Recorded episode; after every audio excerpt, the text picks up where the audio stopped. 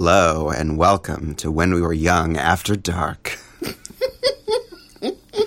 this is the podcast where we dive deep, deep, so deep into pop culture that titillated us when we were kids to see if it can still get it up today.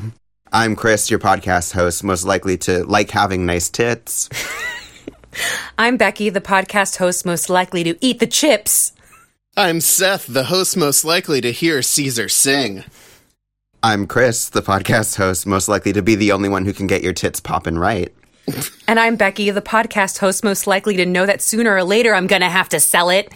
And I'm Seth, your host most likely to love doggy chow.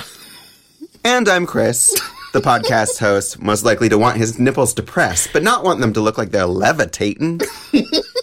And I'm Becky, the podcast host most likely to be dismissed at a dance audition due to the amount of classes I've taken. See ya. And I'm Seth, the host most likely to pronounce it Versace. We're done now. We have nine hosts on this episode. Have we exhausted you? Well, I think Showgirls is so extra that all three of our multiple personalities are coming out. And all of mine are about tits. Clearly, that much is very, very obvious. So before we begin, I would like to say hello to all of the children who may be listening in the car with their parents. Uh, your mom or your dad is going to make you go away for a little while because um, our show is never for children, but this is especially not for children. So it's the NC 17 episode. Yes, This is not is. safe for children. This is not safe for work. This is not safe for child laborers. it's barely safe for adults. Yes, this is the NC 17 episode. It contains strong sexual content, drug use, pervasive language, some and violence, lots of tits. and full frontal nudity. Fuck yeah, it does. So, no kids.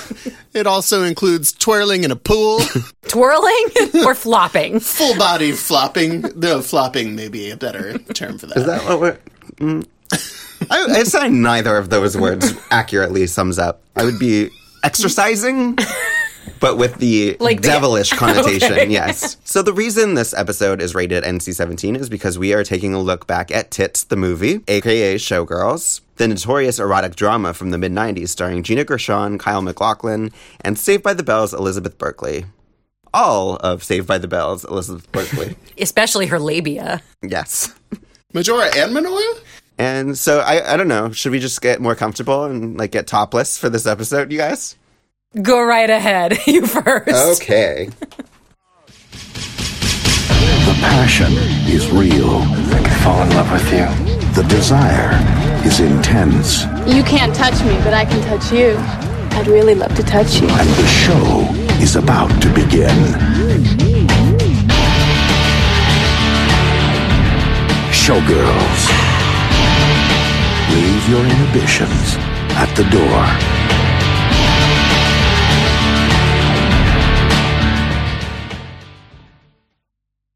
Wait, our audience know that I've been topless in every episode, right? Like, this is recorded at my place, so obviously the tradition is. Mm-hmm. I'll just show my ankle a little bit. Whoa. I'm imagining the poster of the movie Showgirls, but like it's an ankle instead of like her whole body. And the tagline is just, whoa.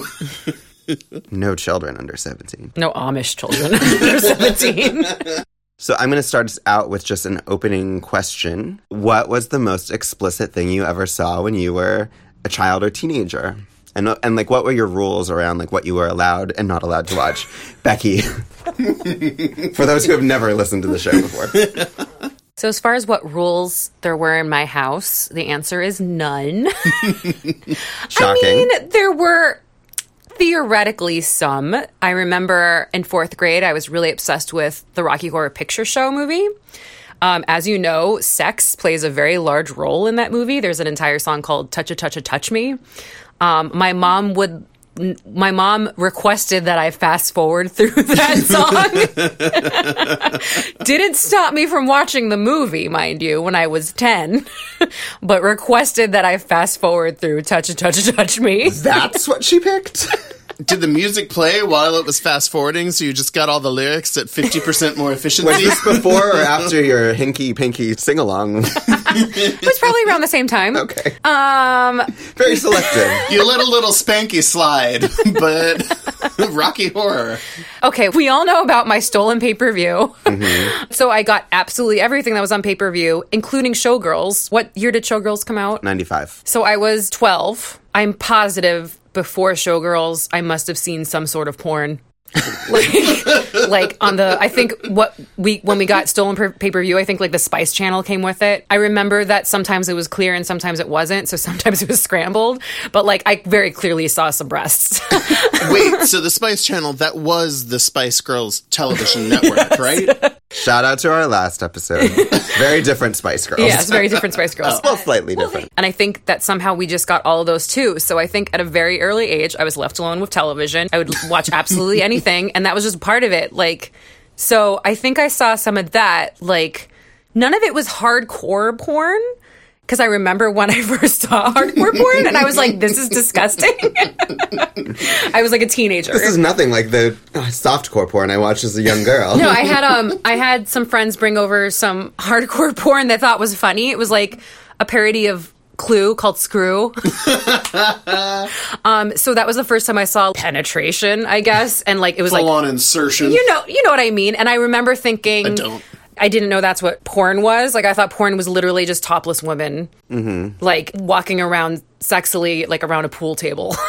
Like- so it's mostly walking based. That's what porn you know, was. like I that's because that's what was on like Spice and Playboy, which came with the stolen pay per view, which Showgirls was on. So I definitely first saw Showgirls on stolen pay per view because what? How else would I have? Seen this movie at such a young age but um I mean, your mom might have just taken you to it. I don't know. but that was probably one of the first things that was very explicit when I was young was Showgirls. I'm just imagining Becky's mom walking her into the theater and asking, "So can the theater manager fast forward during these scenes that are explicit?" Ma'am, that's not how movies work. No, my mom is actually very like she is not into sex in movies. Like she is kind of sorry, mom, kind of prudish in that way. like, um, sh- you know, she's just not into that. So it's not like she's like taking me to see hardcore porn or anything. Um, anytime well, at we least there's a line. anytime we've seen a movie, like we see art house movies, and anytime there's like sex scenes in them, like she doesn't like those scenes. Um, so it's just funny that like how much she didn't wa- watch what I was watching because a lot of a lot of sex scenes sl- slipped in there. Seth, So, Becky, you said if not for stolen pay per view, how would you have watched Showgirls? Let me tell you. um, in my household, my father would often serve as the facilitator of uh, watchings of material that was objectionable to other members of the household, namely my mom. I would go in their room and we had cable, so I like that's how I would watch like Terminator 2 or Terminator 1. in that order. I remember very specifically he made it possible for me to sneak in and watch Showgirls when it came on uh Showtime cable. Wait, he wanted you to watch it, No, I wanted to watch it. and he let you. Yeah, How old were you? like 12 or 13. Like the difference is that my mom didn't facilitate this. It just happened when she wasn't yeah, this watching. story is actually getting weirder than Becky's. yeah, she just wasn't paying attention. Yours, your dad was. Your dad was like you. actively like distracting your mom, like look over here. That's not watching porn. I don't think I don't think it was that active a situation. There weren't deployments of countermeasures and, and flash grenades that went off to draw That my mom's attention of. elsewhere. I mean, like we would, as a family, usually not watch TV together. The way I worded it makes it sound like we were more together than we actually were at, at the time. Uh, we would usually, by some point in the night, be watching our own TV programs on separate TVs in separate rooms anyway. So I don't think it had to be all that active. So you didn't watch Showgirls with your dad. No, that was not the plan or the result at all. But what did you see it on? It was on Showtime or something. Yeah, it was on either Showtime or Cinemax. I think we had pretty much like all the movie channels like that. We never had like Playboy channel or Spice channel or anything of that uh, overtly adult sort. But yeah, I got to watch a lot of uh, dirty, raunchy movies. Um, and I Showgirls was the first kind of full on nudity type scenario that I witnessed. Uh, Chris, how about you? Well, unlike Becky and Seth, my parents did not tacitly or explicitly allow me to watch pornography. I'm the odd man out here, apparently. I was I was forbidden from Forbidden. You, thou art forbidden, my child. Are you still forbidden? They just if tell it you. were up to them, probably. But I'm able to sneak it in every now and then. Okay. I was not allowed to watch rated R movies even until I was about 15. Like I, I might have seen like one or two here and there, but I really didn't see very much of that. And then by that time I was like reading Entertainment Weekly, so I would kind of know what movies were okay to watch with parents and not okay. Like and I would pretty much not want to see anything that was very sexual with my parents. I snuck into Shakespeare in Love. Whoa. because I knew there was like sex in it, and like I'm sure You that my snuck in because you knew there was sex in it? no, I wanted to see the movie, Okay. but I wasn't 17, so I couldn't buy a ticket. Got it. So I I know that like probably like my parents would have taken me if I had asked them, but I was like, mm, I don't know like how sexy this movie's going to be. So I, instead, I went like by myself, well, or maybe with a friend. I can't believe that movie is R rated. Mom, I'm horny for Shakespeare. But that was my big teenage rebellion. Gwyneth Paltrow barely has breasts in that movie. It's basically like watching a Devon Sawa movie. yeah, don't you see more of Ralph Fiennes's titties than hers? That's just like honestly, like if I had a teenager and they weren't 18 or 17, whatever the age is, like I would show them Shakespeare in Love. Come on. Yeah. No, I mean, like in retrospect, it's definitely fine, and I don't think they would have objected to me seeing it. I probably even told them that I saw it, but it was Okay. It was just because like I couldn't get in, but it would probably would have been fine to watch with them, but I just didn't know before mm-hmm. seeing it, so I erred on the side of not watching porn with my parents. and yeah, I, there was like Scrambled HBO. I remember like watching Boogie Nights Scrambled for the first time because I like really wanted to see it, but it was not something that I. I know I saw it. I saw it probably like as a later teenager, but when it first came out, I was like, it was too like awkward to be like, I want to watch this movie about porn. So even though it was because it was like a critically acclaimed. Mm-hmm. So there was that, and I guess the most explicit thing is that there was this weird public access channel that would occasionally show some really weird stuff. There was this sh- entire show, like a woman zooming in and out on her vagina. Like what? yeah, it was probably more explicit than anything I could have seen in like a, mo- a real movie. It was just like this woman like decided that that was the show, and it was all about like how her natural body is beautiful, and she would do these like weird breathing exercises. And I like stumbled upon that one night, and I was like, "What is this?" And it was like horrifying, Oh, that's but like magical, though. but, like, that's magical. Like that's the kind of entertainment you can't buy. Exactly. It's just total Gonzo public access. Like however much an hour it is to just rent that studio out. So Showgirls is the number one highest grossing NC 17 film of all time, still, even though it's considered a box office bomb. and so I wanted to take a look back a little bit at just uh, the history of the ratings because it was also the first big studio movie to be released under NC 17 and still is one of the only ones. Like, they're almost always really small movies. As the film business was beginning, there started to be a lot of pressure for censorship of the movies because there was no kind of regulations about what could and couldn't be shown. In 1921, there were over 100 bills for censorship introduced. So Hollywood kind of decided to self censor themselves a little bit because it would be a lot easier than trying to, like, figure out where which states you could show your movie in and which states you couldn't because something was illegal there. So the Presbyterian elder Will Hays was paid $100,000 a year, the equivalent of 1.4 million today, to be president of the MPAA for 25 years to basically just say like no tits. That was called the Hays Code. Yes. Correct. The Hays Code was introduced officially in the 30s, and there was a kind of a list of don'ts that it was based on. I will read the points because they are somewhat interesting. Number one is pointed profanity by either title or lip, including the words God, Lord, Jesus, and Christ. Number two is licentious or suggestive nudity, in fact or in silhouette. Three is drugs. Four is any inference of sex perversion. Five is white slavery, which I didn't even know was threatened to be part of movies. Six is um, interracial relationships. Seven is sex hygiene and venereal diseases. Eight is scenes of actual childbirth, in fact or in silhouette. I can't have my titty shadow or my baby shadow. No.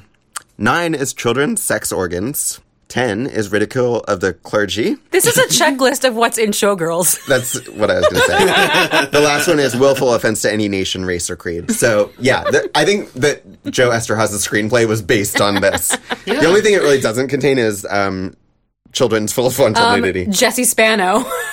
Okay. Former children. There's definitely an argument to be made there. So from uh, the 30s to 1968, films were held up to the Hays Code. They had to be certified in order to be released. Betty Boop notably uh, stopped becoming a flap flapper and had to put on a skirt that made her look like a maid. Wow. Anti-Nazi films were not allowed to be made because they were offensive to Germany. So a lot of there were a lot of filmmakers who wanted to start talking about what was happening in Europe that weren't allowed to. What do you mean? There was a lot of war propaganda in the 40s. in the 40s yeah but in like the late 30s when Oh. like they wanted to make films about what was happening in concentration camps they couldn't because it was Oh. interfering in international affairs like very famous movies like casablanca and psycho were affected by having to like tame down their content Or find creative ways around it. Yes Because I wouldn't exactly call Psycho tame. No. But I would say he didn't show the knife going into her skin, but got creative and Yeah. how he showed like murder. Exactly. A lot of filmmakers found ways to get around these things or suggest things without showing them. Hitchcock was famously one of them who always tried to push the boundary with a lot of that stuff. But I also do think it's worth saying that this was really overt, insane censorship, and it was bullshit, and it was like obviously restrictive in a way that should not be respected just because it's Yeah, I'm still not. done. Yeah. No one was speaking in favor of it, but I think it's important to speak against it because while while filmmakers did find a way around it, they shouldn't have had to. By like the 50s and especially the 60s, filmmakers were really, some of them were even kind of ignoring it. Like Some Like It Hot did not pass the Hays Code, Interesting. and um, it still went on to become a hit and was released and everything. So um, the real threat to the Hays Code was TV and also foreign films. Foreign films were not held up to the same standards, so they had plenty of nudity and would be released here, and people would go see them because. You know, it offered something that they couldn't see at home on TV. Not even nudity, but like talking about religion or, Yeah. you know, just like controversial topics. just like adult like things that are in adult movies now not like showgirls adult movies but Situations that adults encounter, not quote unquote adult situations. Yes. yeah. and so in order to allow them to make movies that could compete with that so the mpaa system was created in 1968 it originally had G for general audiences, M for mature, which was then changed to GP, which was then changed to PG, R and X. And X was the uh, most explicit. You've probably heard of X rated things. I think A Clockwork Orange was X Yeah, when it, was. came out. Yeah, that and Midnight Cowboy. A lot of famous movies were um, rated X when they came out. And those are nominated for Best Picture. So it's not like X means no one's going to see your movie or that you're like, it's smut or something. Yeah, ironically, there's there was less of a stigma around X-rated movies then than there is now around NC-17 movies. Hmm. They so they decided to get rid of X because it wasn't trademarked, and porn was also using X. They would use like triple X for like how extreme it was. Like one X would just be like softcore porn, but they didn't really want actual films associated with that. What would 2x be? Would that be like just the tip? like what is Cuz you never see a 2x. Yeah. That's true. I don't I don't know that I have seen a, a two It X. sounds like you didn't do your research for this. I did not watch any double X rated movies in preparation for this podcast. I apologize to my listeners. I'm erect. Why aren't you erect? That's the title I want for this episode, by the way. You got something wrong with your nipples? No. They're not sticking up. Stick them up. What? Play with them a little bit.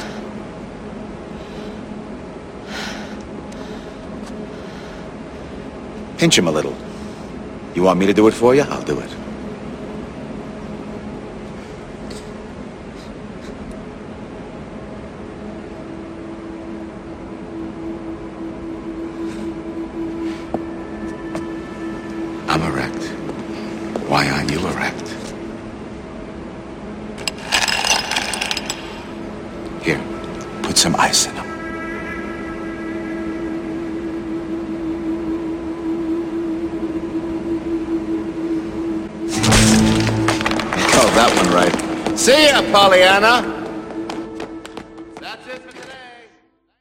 NC 17 was introduced in 1990, which meant that no children under 17 could be admitted, even if their mother, like Becky's mother, was there saying, let her in. The first film to get an NC 17 rating was Predator 2, but it was recut so that it could be rated R. So the first film that was actually released was called Henry and June, starring Uma Thurman, and it went on to be Oscar nominated for Best Cinematography. So it's still, there was still some Oscar prestige with it at that point and it is still the number two rated NC-17 film of all time, even though it really didn't make Have you seen that? I've never seen that movie. no.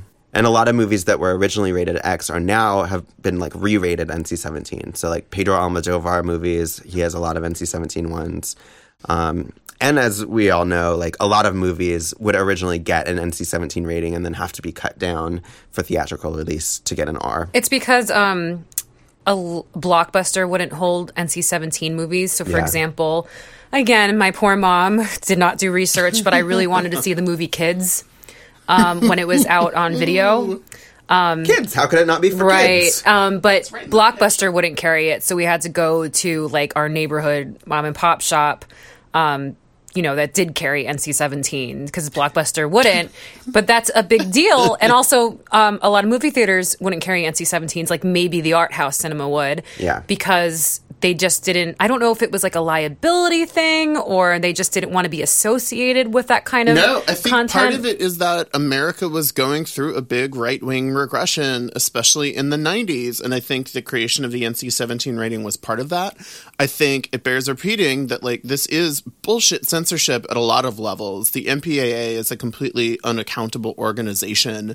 Their members are paid privately to do what they do, they have no accountability to creatives or to the general public or to anyone. And that trickles down, their decisions on those ratings trickle down throughout every facet of the industry. So exactly like you're saying, Becky, a lot of distributors wouldn't touch those movies. Um, the NC-17 rating did kind of very overtly in the culture get kind of rendered as being a rating for smut. Like it really was, there was kind of that judgmental attitude toward it. and it was almost always sex because Yes. I know this is a recent movie, but like Hacksaw Ridge, I may have never seen a more violent war movie in my life. Yeah. But that's R. Mm-hmm. But something that has something like Blue Valentine, which is a, like a relationship drama with Yeah. Ryan Gosling and Michelle Williams. I think they had a, a sex scene where I think they're like going down on each other or something. And they had to recut it because it was NC 17. Yeah. Specifically because it was about the female's pleasure Yeah. More so than the male's pleasure. Yeah, so that it's like bullshit like that. You'll almost never find a violent movie being NC 17, but you'll find the smallest amount of female pleasure being mm-hmm. NC 17. Yeah, and that kind of puritanical hypocrisy between how sex is seen and how violence is seen, and also between how male pleasure in sex is seen and female pleasure in sex is seen, like that persists even now. Though I'm sure the MPAA as an organization will tell you that they're very open minded. You know, I'm sure they would brag about like the diversity of the people who make these decisions. But at the end of the day, they're still there to censor creation and expression. Mm-hmm. Yeah, so even a lot of movies that were released theatrically as NC-17 would be cut down for R ratings for VHS because of like the blockbuster thing. So Requiem for a Dream is one of those. Ass to Ass is, I guess, a little less explicit than it used to be. So some of the notable NC-17 films, there are not that many of them. There's only 32 listed on Box Office Mojo, and some of those are like really tiny, like that made like a few thousand dollars. So there's under 30 that you've heard of, but some of them are Bad Lieutenant, Orgazmo, The Dreamers, Bad Education, Mysterious Skin, Shame, and Blue is the Warmest Color. that movie deserves that rating. Some of them do, yeah. Yeah, I'm just saying, as far as sex goes, like that movie is basically porn with a little bit of a plot around it. But like Mysterious Skin does not deserve that rating at No, all. No, I- yeah. Like I think it's more because that's disturbing because it's about child rape. yeah, it's about sexual abuse, Yeah. but it's not portrayed in the movie in anywhere near an explicit way. It's por- it's portrayed in a very like symbolic way, Mm-hmm. um, overtly so. Like it's it, again like there's it's funny because you like are ticking these off, and a lot of these are some of my favorite movies of the last Yeah. ten or twenty years. Um, but I never sought those movies out like based on that, and I would characterize very few of them ultimately as being really explicit in the way that that rating really specifically conveys. I agree. Yeah, Blue is, is the warmest color is very explicit, but it it's about homosexuality and female pleasure together, which I think is there's probably equally explicit movies that got R ratings but just didn't have those things that tend to set the MPAA off. And on the flip side of that, what's American Psycho's rating? Is that an R? I bet that's an R. well, that one was actually also at first got an NC-17. It Really? It might be like unrated hmm. now or something. Oh, interesting. going unrated was a way to kind of avoid that. Like if you didn't want your film to be branded as NC-17, you would just like not have it submitted at all for a rating. I think that I, when I was younger and starting to get into movies, I like would seek out NC-17 movies because I think I understood they're not porn, like Yeah. disguised as a movie, but I wanted to see movies that you know weren't afraid to go places. And if it had that branding, it was almost like, oh, I want to see what this filmmaker has done because obviously it's going to be interesting. Yeah, it was great publicity for these movies, I think. I mean, most of them did not go on to become big hits, but I definitely remember hearing about movies like Orgazmo. That was the Trey Parker and Matt Stone's like comedy that I probably Mm-hmm. About, like, never porn, yeah. Yeah, that I probably never would have cared about, but then I was like, "Oh, it's like this edgy movie." Like and I I think I did end up seeing it on video or something, just mostly probably because it got that much attention and otherwise I never would have like thought very much about that movie. And Blue is the Warmest Color is the last major movie released with an NC 17 rating, and that was back in 2013. So it's basically not even used anymore. I mean, maybe that's good. Like we've chilled out a little, Yeah. Um, so we'll see. I yeah. I think also TV is kind of, again, changing that because there's not really a standard for what can be shown on TV, and a lot of TV these days is fairly explicit. So it's a weird double standard that, like, you wouldn't be able to see it in a movie theater, but you can on, like, like tons of kids have, like, Netflix accounts and stuff. So, yeah, it's all hypocrisy. Yeah, pretty much. It's amazing what paint and a surgeon can do.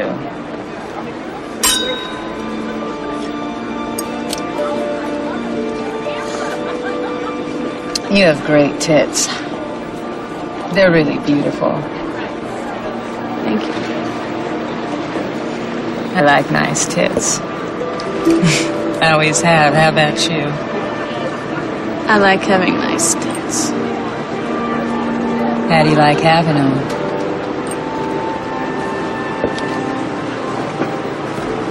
What do you mean?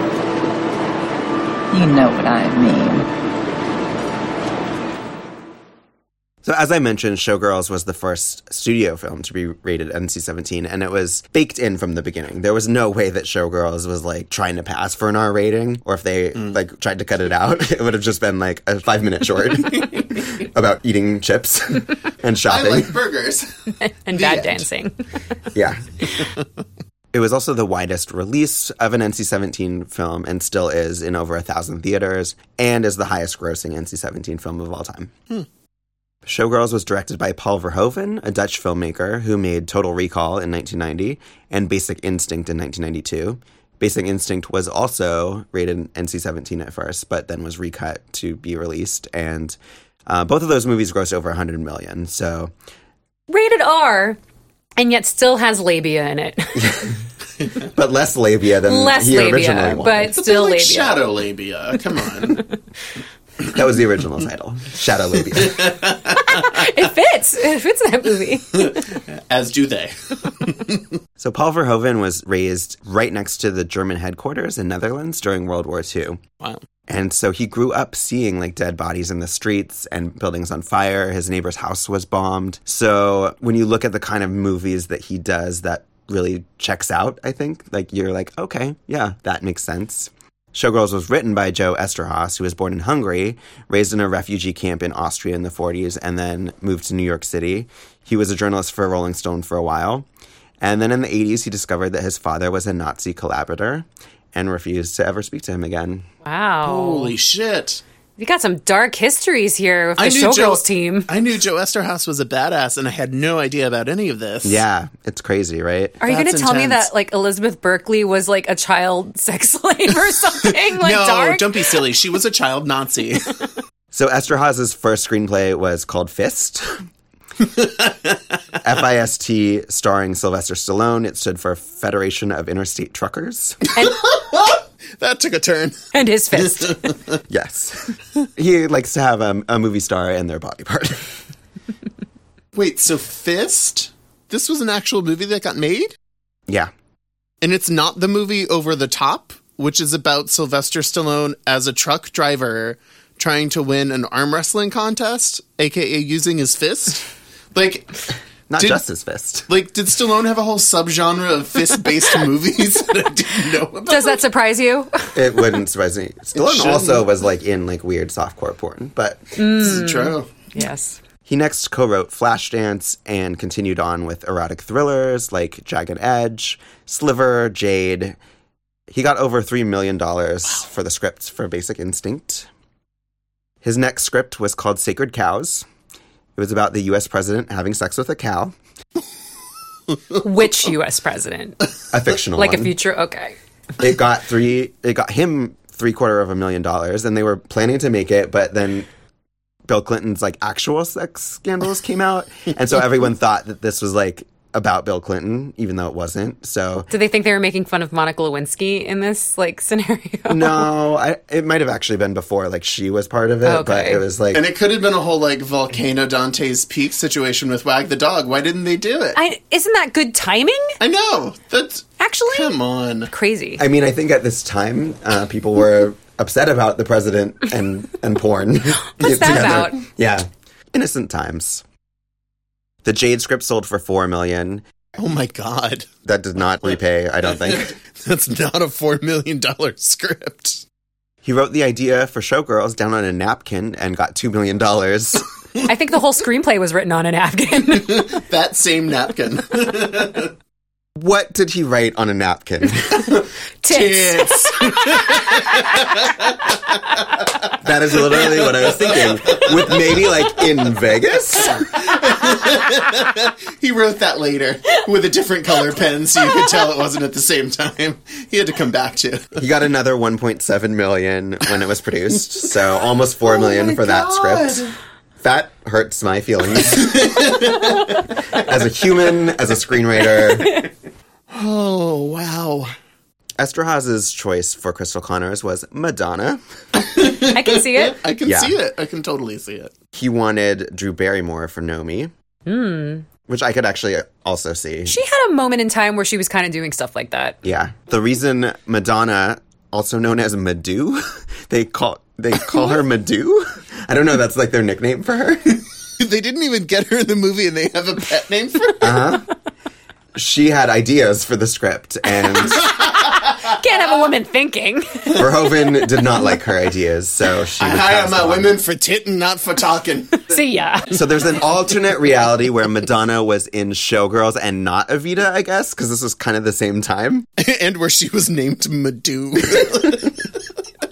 Madou! For the actual casting of Nomi Malone, Jenny McCarthy was the front runner I can also see that. until she, it was learned she could not dance either. But I mean, So the I thing is, Elizabeth Berkley was trained as a dancer since she was four. trained by. Monkeys. Was she trained by a serial killer? Oh, I'm sorry. I meant she was hit by a train when she was four, and that's why she dances like that. That checks out. That makes more sense. Okay. For the purposes of this film, Eszterhas and Verhoeven interviewed 200 strippers so that they could really get it right. Eszterhas also famously encouraged teens to use fake IDs to go see the film because he thought it had a good moral message. Wait, which part of it was a good moral message? What? The What? end. The part where he makes money. Showgirls was released on September 22nd, 1995. It cost 45 million to make. Wow. Its opening weekend was 8.1 million, which was fine. Uh, its ultimate domestic gross was 20 million. It was widely seen as a flop. It was not critically beloved. No. The film opened the same weekend as David Fincher's Seven, which did better. Wow. I can't imagine those two oh. movies in the same like yeah, at the same time. Same time period. Isn't it weird? Because it's like Seven still feels like a modern movie. Like I like look back at that and I'm like, that's part of like what we're still doing in cinema. And Showgirls is like, no, that's that's an old movie. We were never doing that in cinema though before. Like no, Showgirls is its never own before, thing. never again. That's what makes it so special. So Elizabeth Berkley, this was her first film role out of Saved by the Bell. She was obviously a teen star, and she played a very wholesome character on Saved by the Bell. For those who did not see it, She was like the the very smart girl. I think she was the valedictorian of Bayside High. Oh, yeah, she was- feminist. Total overachiever. How long did Saved by the Bell run? How many years was that? Do you know? I want to say, well, she was in the college years as well. Oh, but she I was. think- yeah, yeah. I want to say like at least six years plus college years. yeah, it was something like that. Do you know if she was a classically trained actress or if she learned on set in Saved by the Bell? I think she was like a model, and a, but she was an actress before. She too. was a fine actress on Saved by the Bell in terms of like she is a Saturday morning sitcom star. Totally. You know? I totally agree. Yeah. Uh, Gina Gershon, this was her first big role sh- uh, just before Bound. And Kyle MacLachlan was known in the 80s for Blue Velvet and Twin Peaks, but this was his first role after the Flintstones. Who was he on the Flintstones? Like the boss or something? He was the bad guy. Oh, the bad guy. Halle Berry's boss, actually. It's like Rockley or you mean something. Sharon dumb. Stone. You mean something Sharon Stone? yeah. Kyle MacLachlan's name was Sharon Stone. No, Halle Berry's name. Why was wasn't it Sharon Kyle MacLachlan? That Oh was, my god, easy. They missed. They missed so much. The real story of this podcast is how we should do all the movies because honestly, Can we make a pact right now that we'll never do the Flintstones movies? I I agree with that pact I immediately. don't think we need to. On the next episode of Remembering we now have to do it. No. we don't. We really don't. The plot of Showgirls. I will. I will sum it up for those who. Tits. Let me get out my napkin. For those who haven't read the napkin, I mean, if you haven't seen this movie, you should really like do yourself a favor. Go watch it right now. and Invite then us. We will come over. you guys, we're not doing anything right now. Just have us over to watch Showgirls with you. Uh, the story. Nomi Malone is an aspiring young dancer from different places. She hitchhikes to Vegas to become a dancer, but can only get work as a stripper until she meets Crystal Connors, who takes an interest in her and helps her get cast in the musical Goddess. But a catfight rivalry happens. She and Crystal have a very complicated or maybe just confusing relationship where they're friends and lovers and pushing each other down the stairs. So it becomes a backstage drama and rape revenge thriller that could also probably be called A Star is Porn. I was going to say uh, it's all about Eve. Modern day porn all about Eve. All about Snatch. My version of that was that this is secretly a movie about a woman with an eating disorder where she compulsively eats burgers, who also happens to enjoy getting naked and dancing violently. Who doesn't? My alternate theory for this movie is that it is just a continuation of Saved by the Bell. It's Saved by the Bell, the stripper years, and she just didn't kick her speed habit, and that's why she's hmm. so angry and animated all the time. A lot of competing theories here. As I mentioned, uh, the movie was not an overwhelming critical success. The typical critical reaction can be summed up by this review from Kenneth Turan of the LA Times. Lacking the combustible Sharon Stone and Michael Douglas in leading roles, Showgirls descends into incoherent tedium. Though the filmmaker's incessant talk about vision, artistry, and honest self expression lead one to expect a sexually explicit biopic about the Dalai Lama, what is in fact provided is depressing and disappointing as well as dehumanizing. It's a weird review. It's a really shitty review. But that's actually like what a lot of the reviews sounded like. They were very, they called it boring and they called it very dehumanizing and just very, they called it bad, obviously, but it was, they weren't latching on to the kind of campy aspects of it really. They were really like more taking it seriously. I would call this movie anything but boring. Much as the movie does seem like it's being performed by aliens, it's not dehumanizing. It's more like superhuman in a way. Yeah. there were a few critics who kind of got the joke of the movie that we kind of get nowadays. Entertainment Weekly gave it a C plus. Owen Gleiberman said, "As Nomi, Elizabeth Berkley has exactly two emotions: hot and bothered. But her party doll blosiness works for the picture." And also said, "Showgirls is a stripper that thinks it's a dancer." Which I think is a pretty like that. I that's like that. That's much better. I like that. Uh, in USA Today, a woman named Susan, whose last name I will not try and pronounce, called it a hoot with Hooters, Oh, that was. Yeah. She only wrote it for the line. and also said, "Who knew such a seamy swim in the misogynistic swill of life could be so entertaining?" Okay, lady, you love alliteration. We get it. What about our favorite critic? I did not. I think Rita might have sat this one out. Oh, wow. So I never saw Showgirls as a young child or a teenager. I think I was in college. I'm pretty sure that Becky is the one who foisted it upon me. It's likely. I definitely bought it for one of your birthdays. It was like the extreme edition, like it was a VIP, mhm. VIP edition. It came with shot glasses and like a Pasties. pin, a pin the pasties on the showgirl, I'm wearing the pasties now. and a, a blindfold. It was a whole thing. yeah.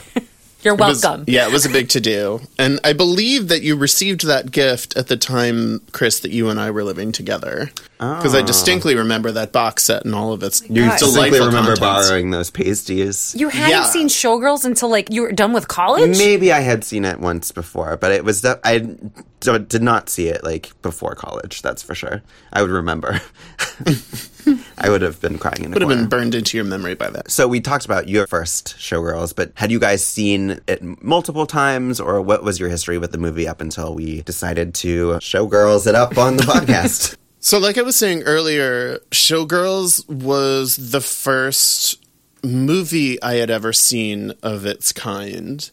Um, well, there are no other movies of its kind, so That's true. No, it's it's one in a million. But I had not only never before seen something as sexually explicit as this, I also don't remember in my life having ever watched a movie that I enjoyed ironically. I, f- I really think like especially like rewatching it and thinking back in preparation for this episode i think showgirls was the first movie i loved ironically um, in the sense that you know it is a movie that very clearly wants to take itself seriously and fails spectacularly on its own merits. And I just loved that. And I loved the insanity of it. Um, even at the time and i didn't necessarily like see it as a movie that was that that was sexy to me it wasn't a movie that turned me on um and i was not uh I was not out at the time, but I also did not have like a fully formed idea of what my sexuality was personally at did all. Did Showgirls make you decide that you were emphatically gay? Yeah, that's what I was winding up to. Oh, I'm only into men because Showgirls is terrible. Right. Well, and there's a line. In, I mean, we, we all saw it. and there's a line in the movie. I got a problem with pussy, and I was like, wow, this guy has some good, interesting thoughts. Yeah, so I didn't see it as a sexy thing at all. I saw it as this obviously unintentional comedy, and it really was kind of a movie that got me started watching bad movies for irony's sake. I have to agree that that's probably the first movie. I love a good bad movie. Oh man.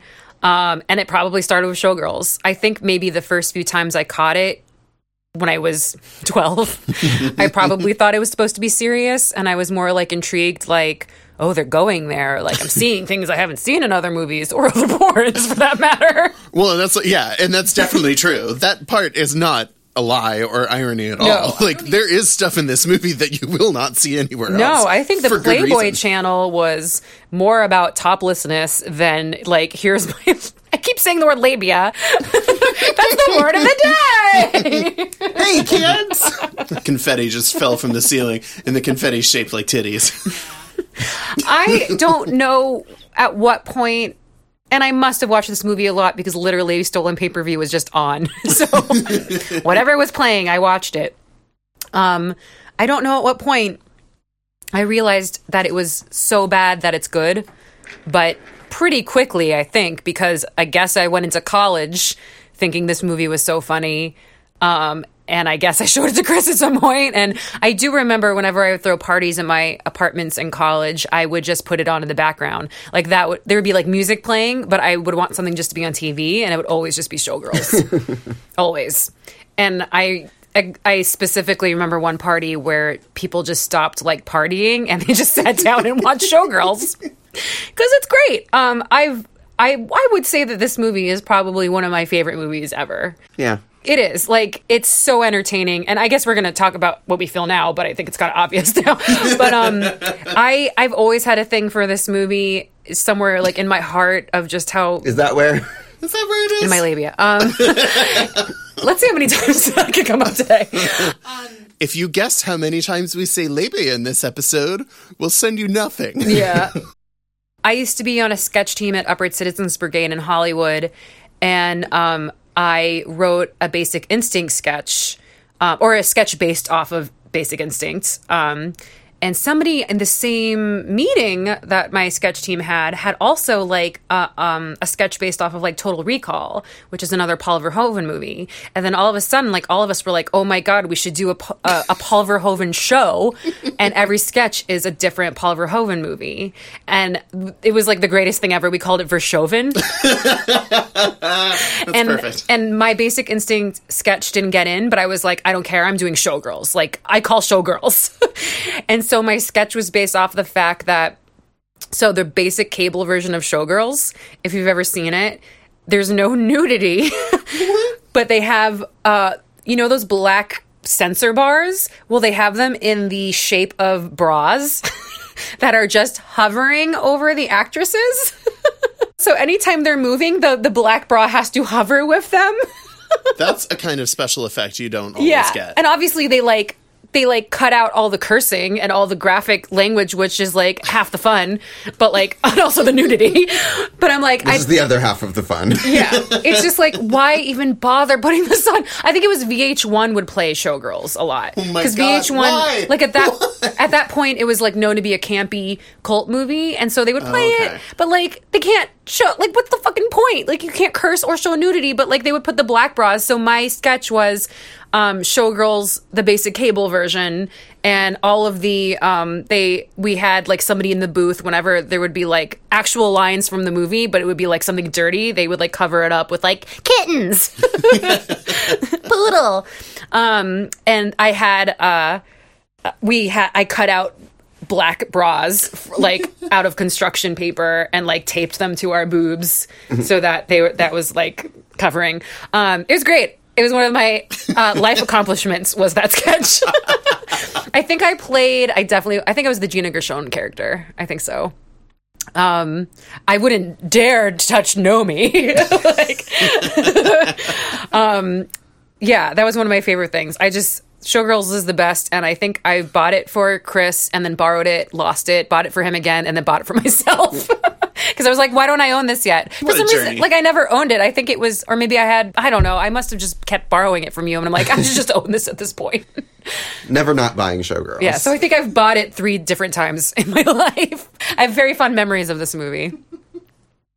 Seth, have you seen it recently before we watched it for the podcast? Yeah, I've rewatched it several times over the years, um, and I just laugh my ass off every time I watch it. I love so many elements of it, which I will now list The off tits and the vaginas. It- yeah, it's got everything. All three of the things that you need. Um, That's really it. That's it. I just enjoy it on such a pure, like, popcorn movie level because everyone involved is clearly completely committed, completely doing their relative best with the material or, or with the situations they're in. And it feels in a spectacular way. It's just funny to me that Becky, you and I, and, and Chris, like, all see this as such a funny, campy movie because um, somebody used to be a friend of mine back in college, actually worked with Paul Verhoeven, the director of this movie, on the restoration of the film in preparation for its Blu ray release. And according to him, Paul Verhoeven saw Showgirls as his raging bull. And that is verbatim It's raging bullshit. it sure or raging boobs you know there are any number of ways to spin it um, but verhoeven took this at complete face value. He really did see it as a kind of like a sports movie in a sense. Um, someone rising up through the ranks um, coming from the wrong side of the tracks. He really s- approached this movie apparently um, from a very earnest and serious position. So he's Tommy Wiseau. yeah, yeah, to to some extent, and and I do think that part of the reason it's so funny is because it is being made in a completely serious way. It's not being made as a movie that's making fun of itself. Well, that's why whenever they make those like Sharknado movies, you know, they're bad. They're not even like funny bad. Oh, I disagree. Wait, really? No. They're on Chris's top ten every year. you can't go out of your way to make a bad funny movie, like a bad entertaining movie. You have to be completely serious, and that's what's funny is how how much you're failing at creating something that's actually good of quality. Yeah, I think like some people enjoy Sharknado movies, but I've never watched them for kind of the same reasons. That it's really the about the ambition and the amb- ambition that fails is really like the funniest part. When I went back into Showgirls uh, for this podcast, I was really determined because I've always watched the movie and enjoyed it and not really thought that much about it. But I was very determined to find the source of the badness. It's coming at you from every angle. Yes, I know. I was like, I'm really gonna like dig through this and find out why this movie is bad because it's bad, but in a really like unusual way. It's not like the room where it's like a singular vision, where it's like it's very clear to see what happened with the room. Is he was like very passionate about that. He tried to do everything himself, and he just kind of failed at it. But this is like multiple people's badness, like yeah, all this working is, in concert. This is a team coming together to create this vision that is completely a mess and incoherent and hilarious. It's funny that you say that. I guess we're if we're kind of kind of talking about the movie now, like I actually think what's funny about it is that it actually like looks nice. like like it's something with this terrible acting and script and plot usually has terrible sound mm-hmm. or you can't see part of the screen because the cinematographer doesn't know how to light the scene or you know things like that. Yeah, there weren't as many boom mics in this Yeah, movie as I there's expected no to see. boom mics in the Boom shot. mics, yes. yes. There's no boom mics in the shot. like it's not like how the room looks or Birdemic or Exactly. You know what I mean? Like it actually looks like if you just had it on and it wasn't like a crazy swim flop scene, like you'd think it would be almost like a normal movie. You know, if you weren't listening to anything oh, happening. if you weren't watching or listening to it, it's almost a normal movie. You know what I mean? But, like it looks nice, and that's what's so crazy about it is that this is a big studio movie with pe- some people who clearly know what they're doing on set, with other people that don't. and usually, and usually they're not working together. It's usually a bunch of nincompoops. Preparing for this, I looked a little bit about what people were saying about it now. There are many academic essays on this movie. I read the screenplay by Joe Eszterhas. Off the napkin. Uh, no, it was actually on paper. so I got a lot of interesting perspective on this film that I did not have beforehand. So let's dive into. Her labia. I don't think that's it. Is that possible? no, you let you dive into a vagina. So, okay, I, I do want to talk about the very opening shot of this movie. Yes. It appears to be Nomi stomping out of a Sears. it's I don't know if it's a Sears or like a strip mall. no, it's a Sears. Oh, it's a Sears in You the very first shot. it- it's so the shot is like behind her, so you don't know where she's stomping from. But in later scenes, you see that she's in front of a Sears, and I'm like, what? In like Denver? Is that where she is? No, no, no. It's in Utah. Utah? No, so I made a note of the first scene, and I thought she was coming out of a like a strip mall. There may have been Strip a Sears mall. nearby, right? No, because I, I I thought the movie was being that obvious in setting it up. But she's in Utah. On the signs outside the strip mall stores, there's one that says Salt Lake Spas, and Oh, it's like a pool supply store or something. I was like desperately looking for clues as to like what is one of the different places that this woman comes from. it feels like she was like created on an alien planet and then just dropped down Yes. and stopped. It's like, what was she doing right before this She scene? didn't exist before. She just yeah, appeared on camera. she got plopped into the Sears uh, mattress department. She was in the bedding aisle, and she just left, and that was Should have stayed there. Her face looks so messed up from shot one. okay. This that was the second note. My first note was on the first shot of the movie. My second note was on how alien her face looks. I think it's her lips. I think Yeah. that's the feature that throws me off the it's most. It's the 90s makeup like times 10 on her face. It feels like they did a lot of collagen in it before like collagen was really like that much of a thing. and also, like they injected it the hour before they rolled.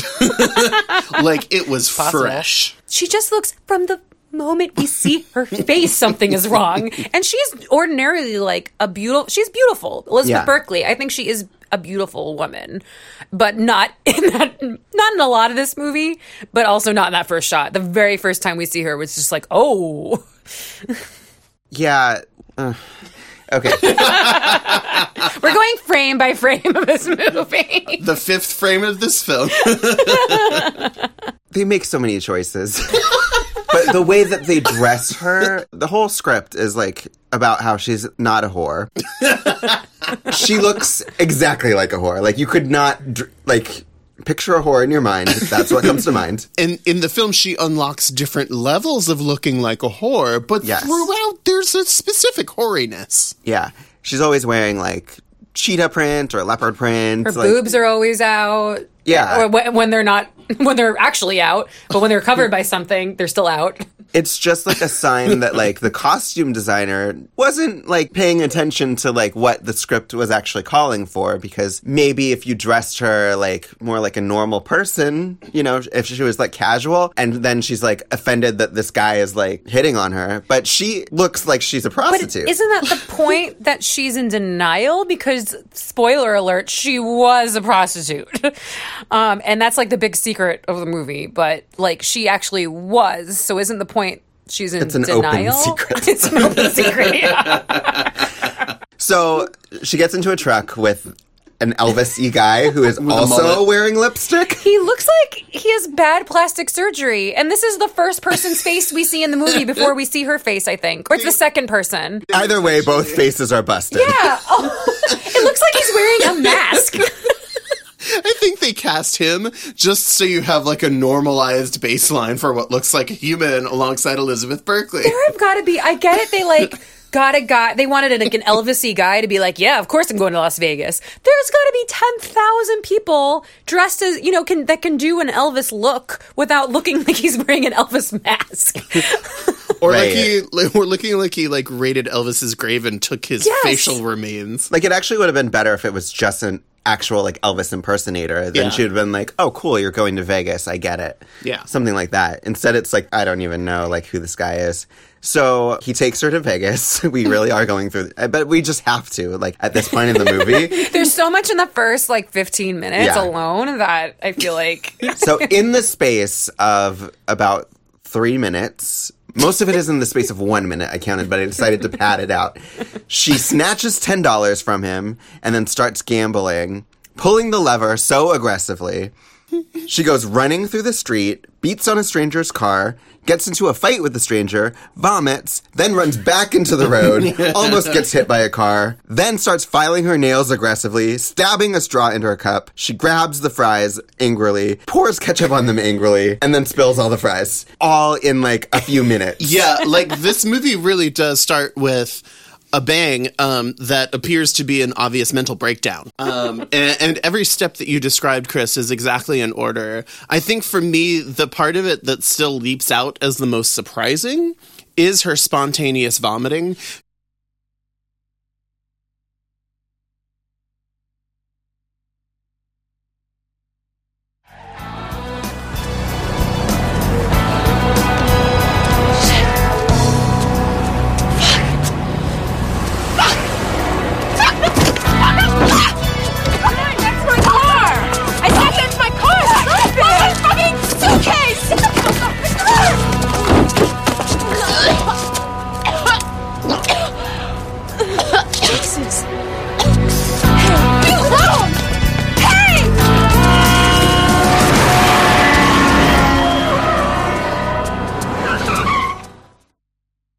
Because you said she's like fighting this woman who, What's the woman's name? Molly, Molly. and Molly is a seamstress at the casino that Nomi ends up dancing at. Yes. And Molly ends up immediately becoming her best friend, taking her in for free as a roommate. And this is a recurring theme in this movie of people going out of their way for this woman. Oh, immediately. Nomi hits her car, vomits, runs in traffic, looks into her eyes like she's about to kiss Molly, and then Molly is a complete stranger, buys her food, and offers up her apartment as a place to stay. Yeah, and this seems to be the early process for Nomi whenever encountering any new people, is she has to do a fight or vomit instinct that she runs through. Why choose? Yeah, in this particular case, she does a yes and, like we learn in improv. Uh, she kind of half fights Molly, and then she completely just horfs up God knows what on the road. She's definitely like a very unstable person that you would not invite back to your apartment. Yeah, for any reason. She's not the kind of person you take in sight unseen. So maybe this is too early for this question, but like, is she the villain or is she the protagonist? Is she an anti hero? Um, here's my question: Are any of these people real?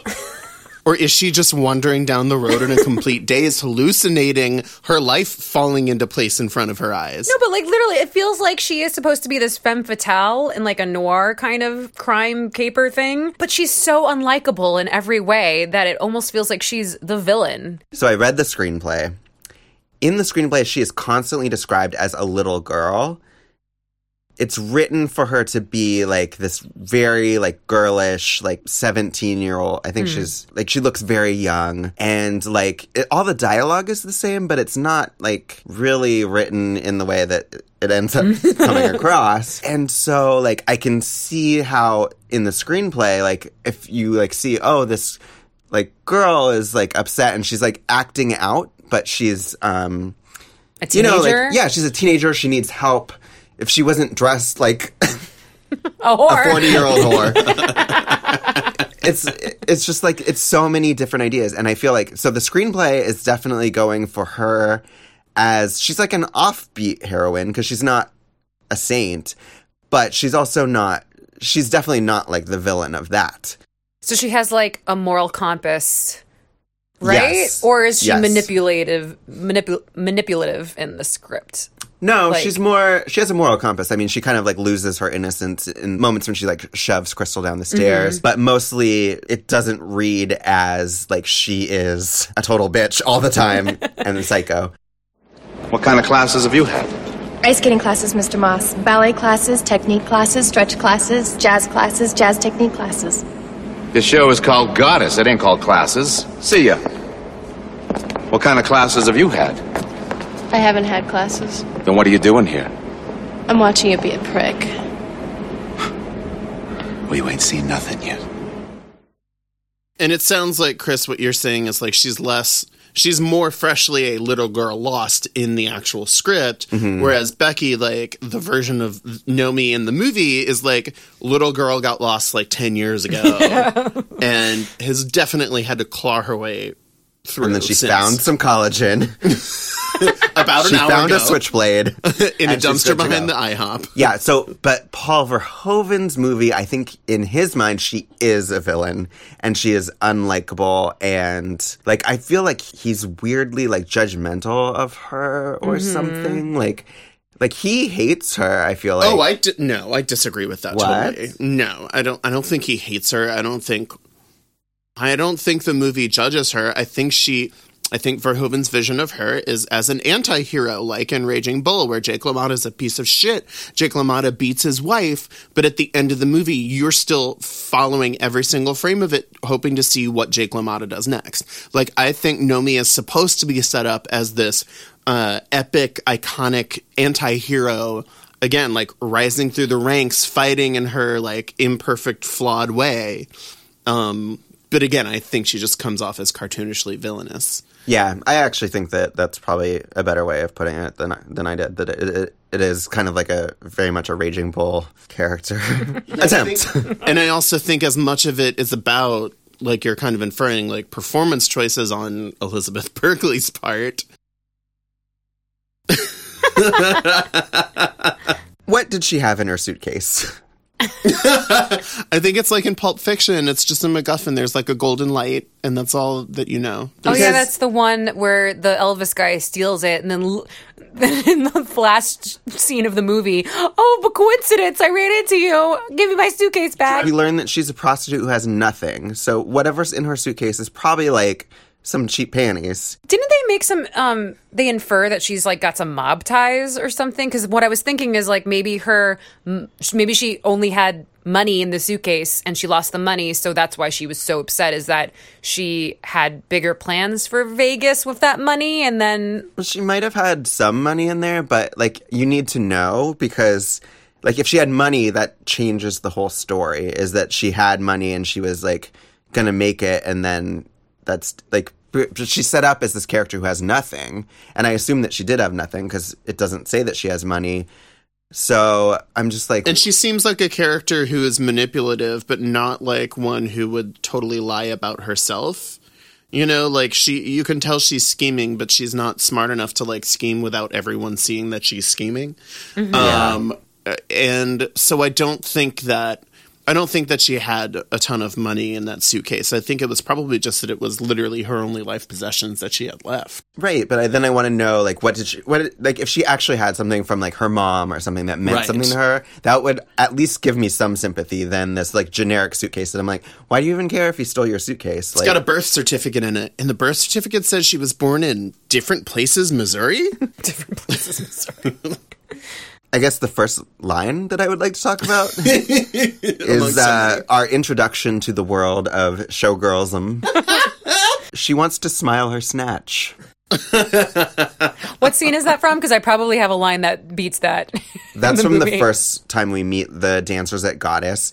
And one of the dancers has a broken G string, and Molly has to fix it within the minute, or else she's going to smile her snatch, because that's the thing that people say. And then they're like, oh, she wants to smile her snatch. It's just like, what? I mean, I know what that means. I can figure it out, but It's not a good line. It's not good dialogue by anybody.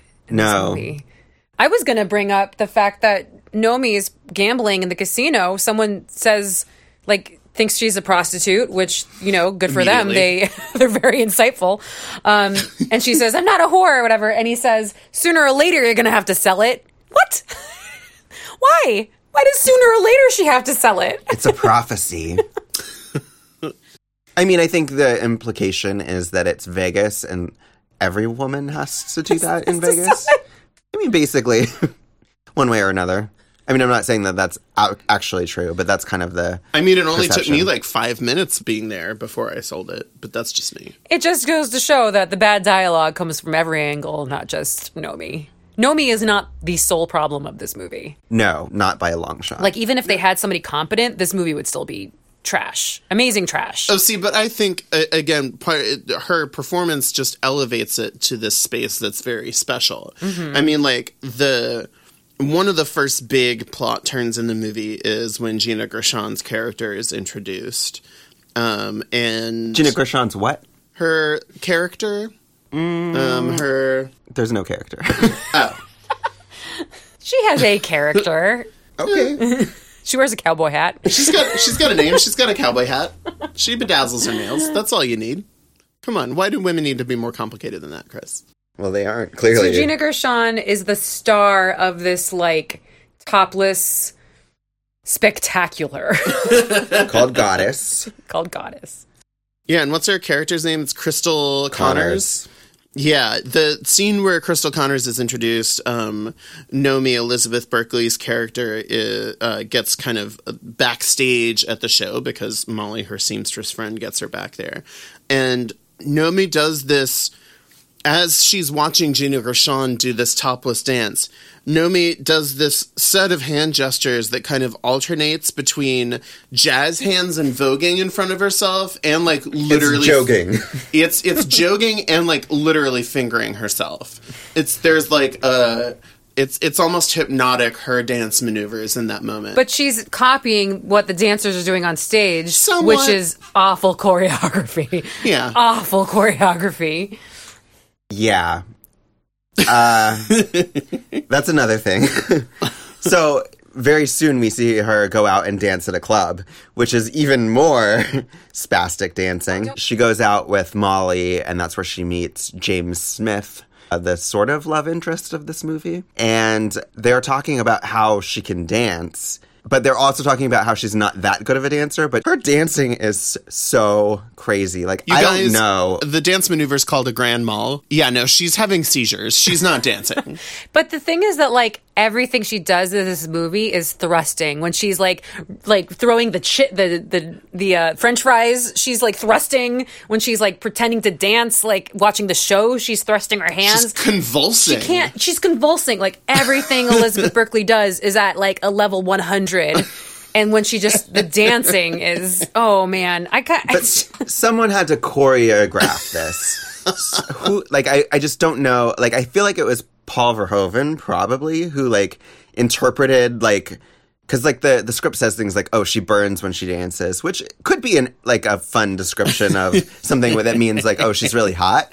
But I think he like really like was like I literally want to see if maybe she can catch on fire. right, like her ca- her motions are as someone who is on fire, She's about to spontaneously combust. or like trying to put herself out. Maybe everything is so angry. She does everything so angry. Yeah. it's violent. I mean, that's what I have to say about this movie is that that's what I have to say. Uh, Elizabeth Berkley, We like- love you. Thank you. no, she okay, she was directed to act like that. Like that is the problem. Is I feel like every take in this movie was like the last one, and he was like, "All right, let's do a little, a really crazy one. Like let's do one angry one. Like we'll never use it, but like just to warm up or whatever."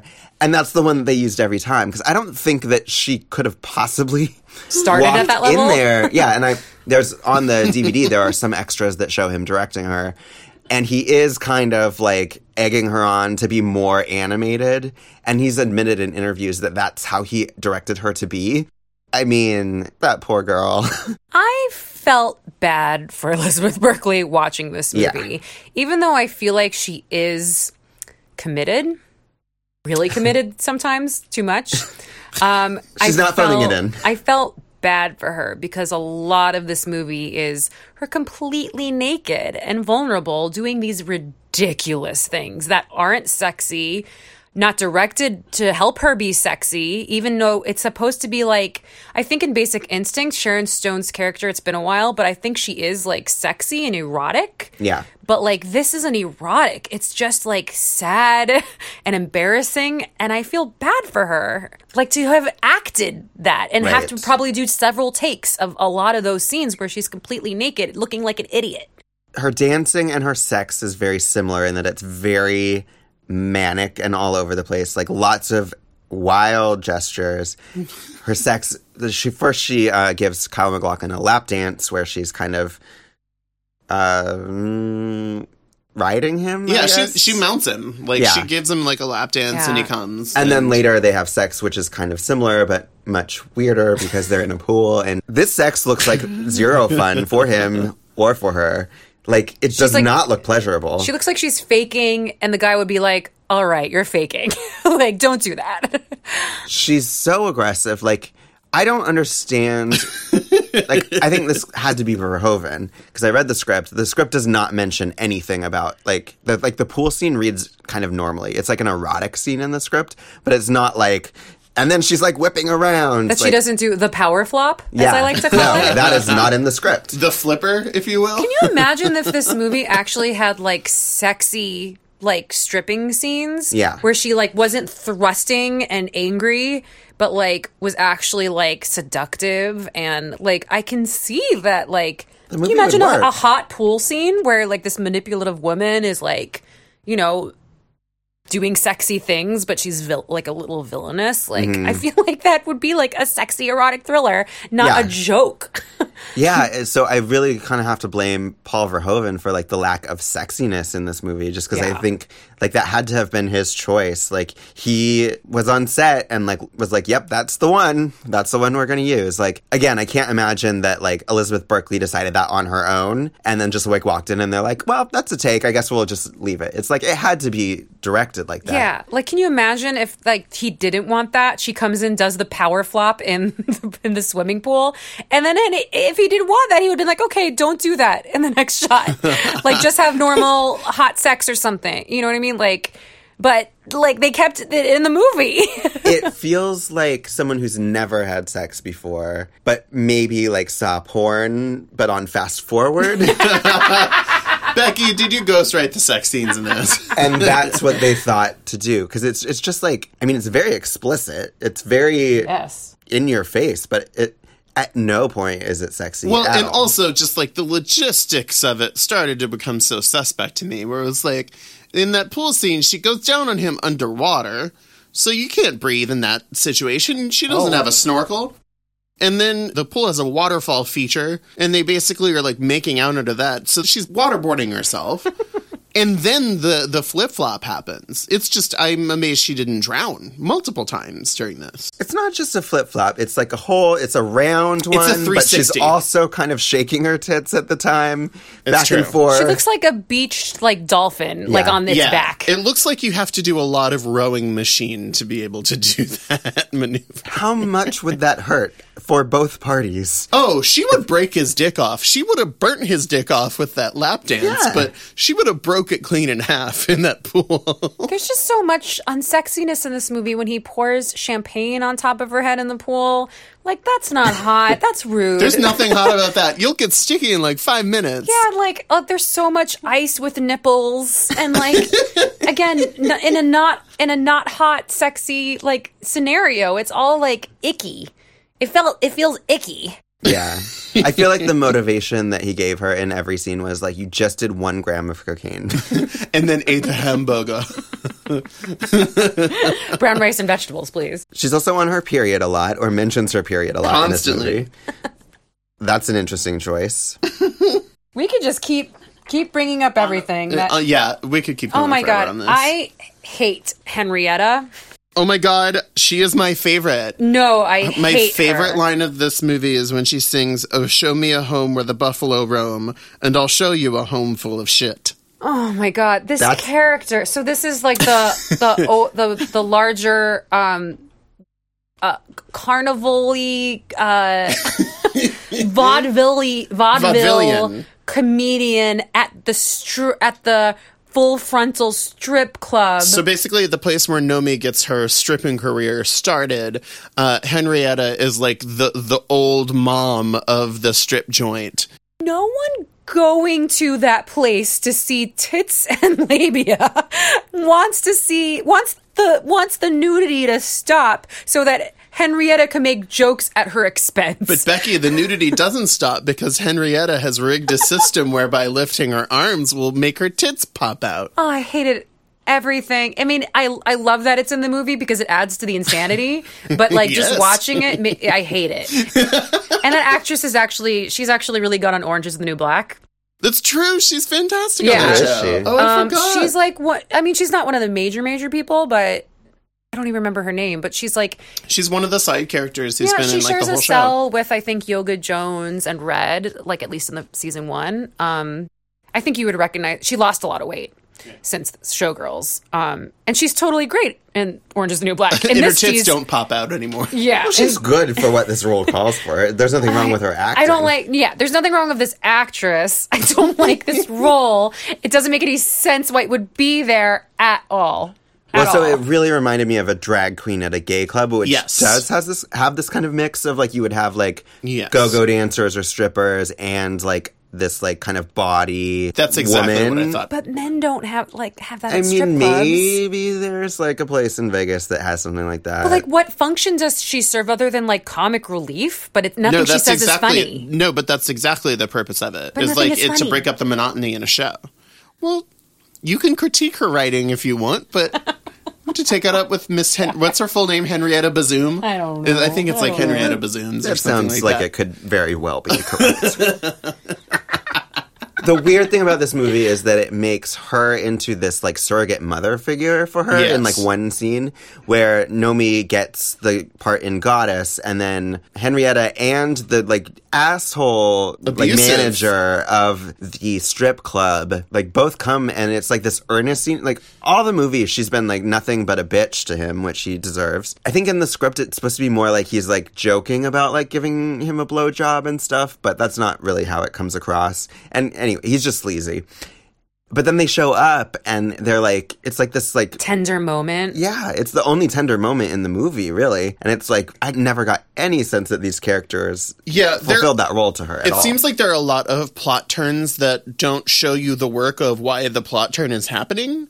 Um, that was one of the huge ones where suddenly this guy is like her father figure and Henrietta is like her mother figure.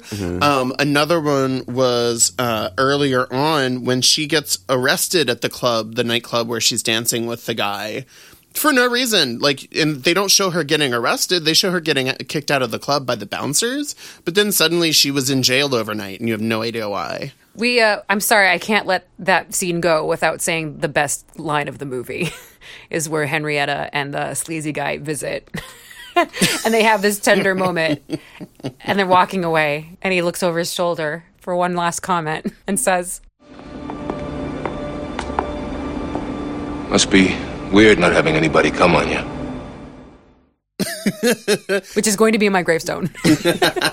And then he throws her the towel and the bottle of Coca Cola. How could they not know they're writing the funniest non-comedy? that of all line time? wasn't serious. Like that was supposed to be funny. So I, this script, like the script, kind of knows what it is, and the direction does not know what it is.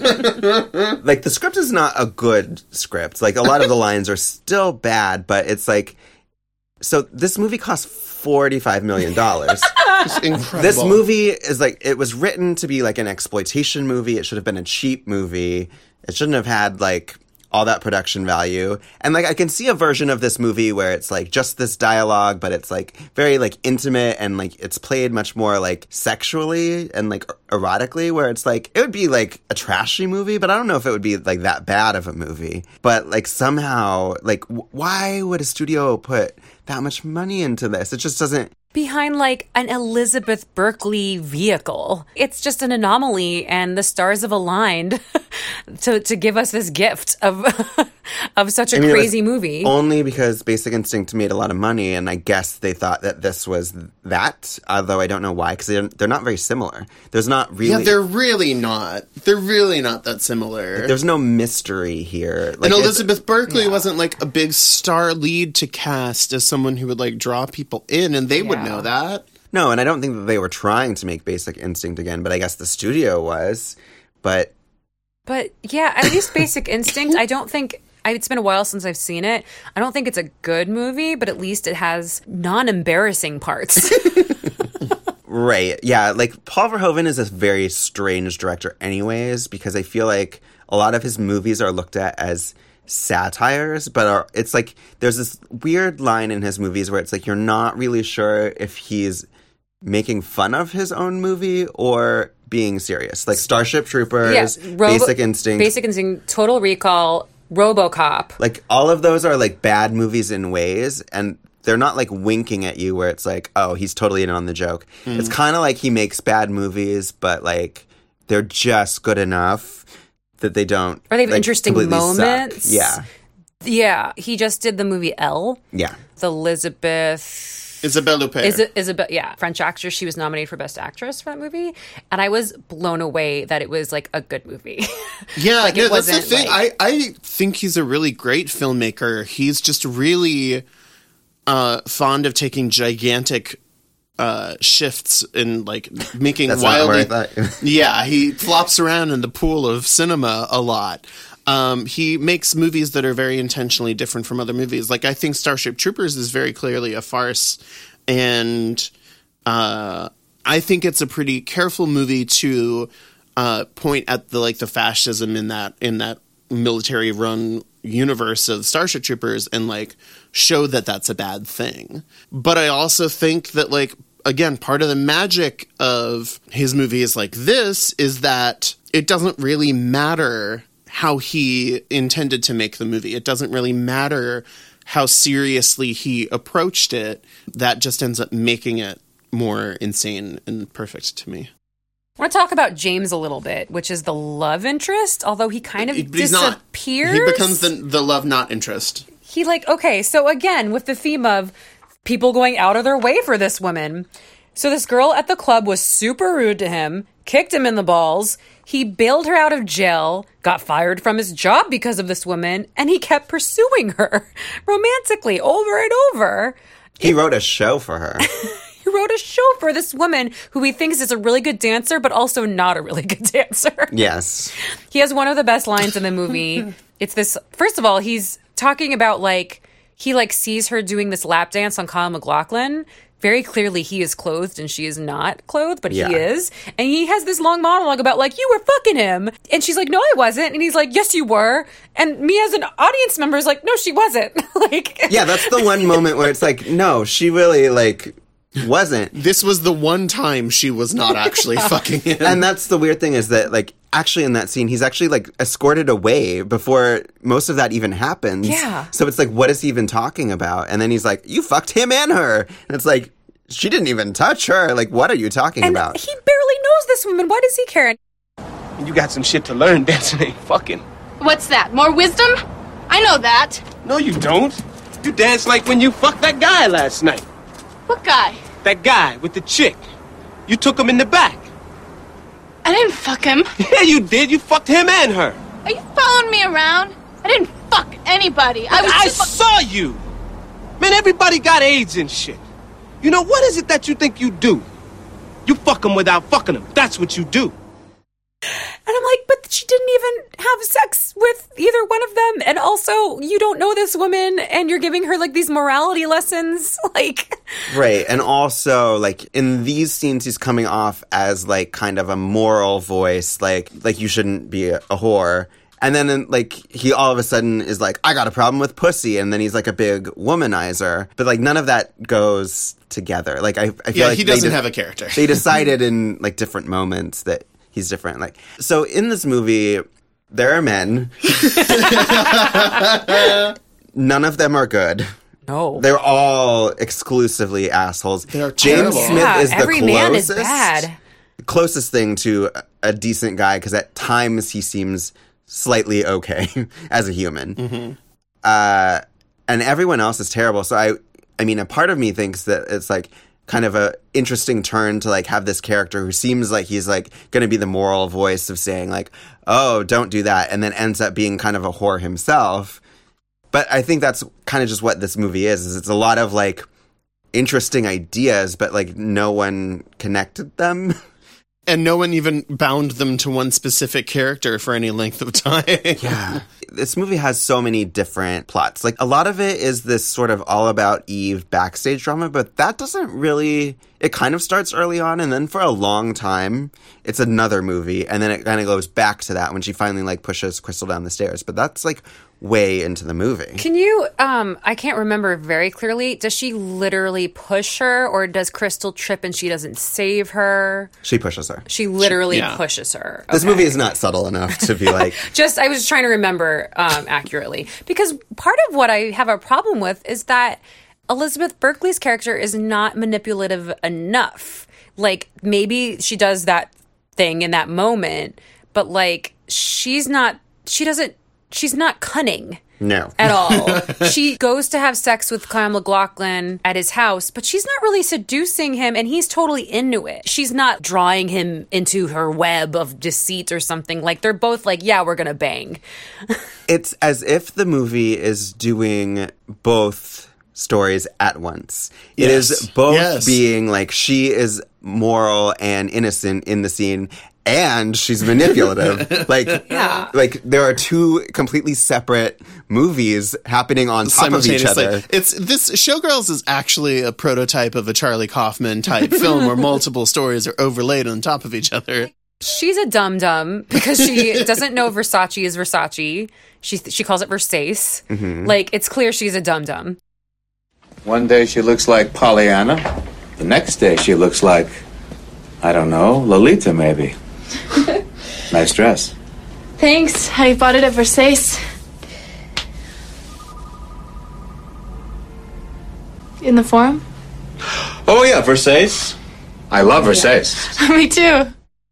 She also goes and buys that Versace dress when her seamstress friend can make her anything and literally offers to make her, oh, I can make you that dress in the window, like for free. Yeah, she spends like thousands of dollars Yeah, on this dress. she's just a total dum dum. She's a dum dum. But like, so it would be great if like we got a scene with her alone, and I don't know what she would be doing, but you see, but you see, you see that she's like it's all an act. Like she's actually really smart, and she's like, when she goes to her secret lair, you mean? I don't know, She like, goes down to the nuclear plant where she works. not smart like that, but like smart like she knows what she's doing. She's making people think that she's an idiot, but she's really got everybody wrapped around her finger. But like it just seems like she's just a dum dum going through life. Things happen to her where she like gets asked to audition for this show, doesn't do anything to get uh, like the audition. Um and things just happen to her and then the the the th- there's like rivalry um, with some side characters in the show where one person wants to get back at another one, so they throw marbles, knowing that that girl would step on them and like break her ankle, so she couldn't be like in the show anymore, and that's why Nomi becomes um, Crystal's understudy. But like Nomi had nothing to do with that. Yeah, Right. it's Like- so. and it's actually convoluted. played where she like watches it and she's like concerned and like seems like she might try and say Yeah, something yeah. and save the woman. And then she's like no. Like it's it's exactly it it has the scene where if this was a movie where we were supposed to like the protagonist we would see like oh she kind of wanted to do something but then she couldn't because it would have ruined the show. And then immediately like forgets that and makes it as if she's like plotting that all along. It's like just Yeah. it's two movies Like she should have like maybe like fueled the fire, said some lies to one or the other so that they would hate each other. So that what you know, like it's just she did absolutely nothing until that one moment where she pushes Crystal down the stairs, but she didn't do anything else. Yeah, there's no build up to that. So let's talk about the relationship between Crystal and Nomi. Well, they have a lot in common. They have one thing in common. nails, They both love dog. puppy chow. Don't they have brown rice and vegetables? Do you like brown rice and vegetables? Yeah, You do. sort of. Really? It's worse than dog food. it is. I've had dog food. You have? Mm-hmm. Long time ago. Doggy chow. Oh, I used to love doggy chow. I used to love doggy chow too. Okay, can we start with that? Can we start Go right ahead. Can we start with the fact that they have a scene where they're at lunch together at Spago's talking about they both used to eat dog food and they both really liked puppy chow in particular? I think the point behind that was, oh, we're, we're, we were both poor and we had to like pull ourselves by our bootstraps and like, you know, we've come a long way since then. But they don't talk about that at all. Like if one of them liked it, that would be fine. Like I would be like, I can't believe this is in a movie. but like the fact that they I both just liked love it, that it stops at just. we both enjoyed that. Yeah. I, Wow, we've got a lot in common. you ate garbage? I love eating garbage. Imagine writing this on your like typewriter, being like, "This is gold." yeah, Yeah. Yeah. I wonder how many drafts that scene went through. In the middle of this, though, is also a conversation that women have all the time about their tits. Oh, I like having nice tits. yeah, Yeah. I like having nice tits. How do you like having nice tits? I like having them in a dress. You, you've had that conversation n- numerous Oh my times. It's almost like this movie's dialogue is an English as a second language tape that's a conversation between Yes. two people. oh my god. How do you enjoy your large tits at the discotheque? Okay. But seriously, but seriously.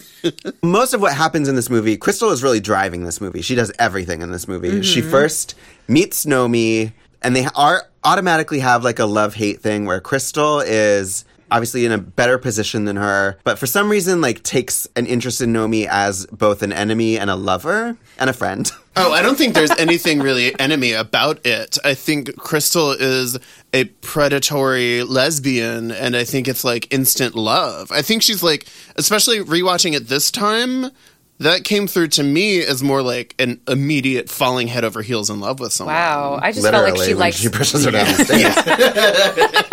I just felt like she was just a person that gets bored and wants to toy with people. Yeah, That my too, reading is that too. more like that because she pursues Elizabeth. Uh, she pursues Nomi to the cheetah where she works. does this bitchy thing where she like makes her dance in front of her on her boyfriend, but it's like this. It's a power move for sure. Totally. and like making her feel like a whore, which she she does constantly throughout this movie. But then like gets her first she gets her like this job. She gets her an audition there, and then she also gets her this job at the boat show where she knows that she's going to be basically asked to prostitute herself afterwards. But like she's constantly like kind of doing nice things, and she's the one that's like actually making Nomi would get nowhere in this movie without her. So she's like having her like rise up, and then even when like Nomi pushes her down, she's like she's not really that mad, and then she's like. Yeah, well, like that's what I did to get ahead too. She's like, I needed a rest anyways. It's almost like she is self-destructive. Yes. and like Mhm. grooming Oh, no, totally. Nomi to take her out. Totally. That's Yeah. the, well, but that's the, that's why I think of it as a love relationship. I don't know. It, it was it was actually like interesting rewatching it this time. There is a dynamic to that that is something more than just someone wanting to flex their power over someone else. Like there is a real affection and affinity for her, and it is funny. Like because in a movie that would think of these things in a complicated and engage with them in an interesting way, I thought I think it would be really interesting to have a similar character dynamic where like you're the mentor figure, knowing that the person you're mentoring is going to consume you and destroy you. Mm-hmm. That's a lot of thought not put into this movie. It is. I mean, it's exactly. like this. It's kind of where Black Swan goes in a way. Oh, Uh, definitely. There's a lot of movies. I mean, and that obviously also takes from All About Eve a little bit. Uh, but the, it's again, it's like this. This movie decides that they hate each other, that they are secretly in love with each other, and that they are friends. Yeah. all at the same All at time. once. But none of those things actually like work with the other. It's just three completely separate storylines happening at the same time. Yeah, it's there are so many instances in this movie of just like multiple choices happening at once. Like even at at the pool scene, Kyle MacLachlan's pool area has he has neon green palm trees, like neon palm uh-huh. trees that light up over the actual palm Yeah. trees. And it's that that's kind of a metaphor for the entire movie experience. Oh, absolutely. And yeah, that's such a memorable visual in It some is. ways. It's so Yeah. funny because like It's- I saw the palm trees and I'm like, oh, he's got neon palm trees, doesn't he? Yeah. It's uh, Also in that Spago scene, uh, Nomi dips two fingers into her champagne and licks them. And then immediately gets offended that she gets called a whore. Yeah, that was really weird. It was a strange choice. She does a lot of things of like dipping her fingers into random places and on screen and off, I'm sure. So I do think that one aspect of this movie that mostly works is the backstage drama, like looking at like how the strippers would react to each other and like the relationships. Like I found that fairly believable. It's obviously heightened, but like all the banter and it it has a good like it does kind of show you like what it would be like to be getting ready 5 minutes before the show and it at least is like smart about that stuff. Yeah, and like having kids run around and like and how- monkeys. Uh, yes, also monkeys. I felt that was very realistic. This is a movie where I forgot that there was a monkey attack scene because everything else is so crazy that I was like, oh, this is one of the more normal scenes Is in this movie. monkey in the show they're in? I guess it's like a simul, uh, like an act that happens like before or after. But they're there to see topless revue. Like I don't understand. Does the monkey show its tits? I feel like Henrietta and the monkey should have their own show. Did we even talk about the fact that this show, like, she she her dream is to be a dancer in Vegas, not Broadway, No, Vegas, and then she sees this topless show. And she's like, "That's what I. That's what I aspire to be. I aspire to be the star of this show, not anything else where I can keep my shirt on." Right.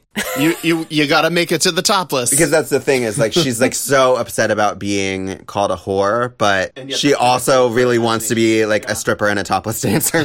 But, like, she's like offended at being a stripper, but does not mind being a topless dancer at all. In fact, that's her dream. It's this very again, thin line. Again, it's a movie where she's like, "I will be a slut. Don't you dare slut shame me." but how dare you call me a slut? but yeah, all at once, all at the same time. also, please pay me hundred dollars to have sex with you. I think Gina Gershon is kind of great in this movie. She's stupendous. She's in, in this on the movie. joke. Yes. She is She so in on knows the what joke. she's doing. And, like, honestly, in a good version of this movie, I think she could give the same performance. Like, she would be the kind of campy, over the top character, but, like, she works. Like, I. The movie works best when she's on screen. Like I'm always interested when she's on screen, and I'm always like, I'm like really into the movie. Oh, absolutely. I she was the first thing about this movie that like really drew me in even when I first watched it. And I think you're totally right, Chris. Like even in a like a gritty serious reboot of Showgirls, like she would be fucking spot on doing that performance. I think she's awesome in this movie. Yeah. Like she's in a much better movie than this is. hmm I mean, even the the character is a lot of fun. Like Joe Eszterhas is definitely having fun with that character. Whatever he's trying to do with other things is more muddled. But that's the movie that I think he thought this was was like the campy. There are scenes when they're like fighting during the Goddess musical on stage, but like grabbing each other's tits and like that is hilarious and that's hilarious. actually like i think intentionally hilarious sort of or very intentionally yeah, campy it's like chorus lining it, you know, like setting them against each other. so it's just this weird mix of like things that genuinely kind of do work in an almost straightforward fashion, but then other things, just choices. Like, why is she sucking on a ring pop when she gets out of jail? Where did she get that? Every moment of this movie is just gold.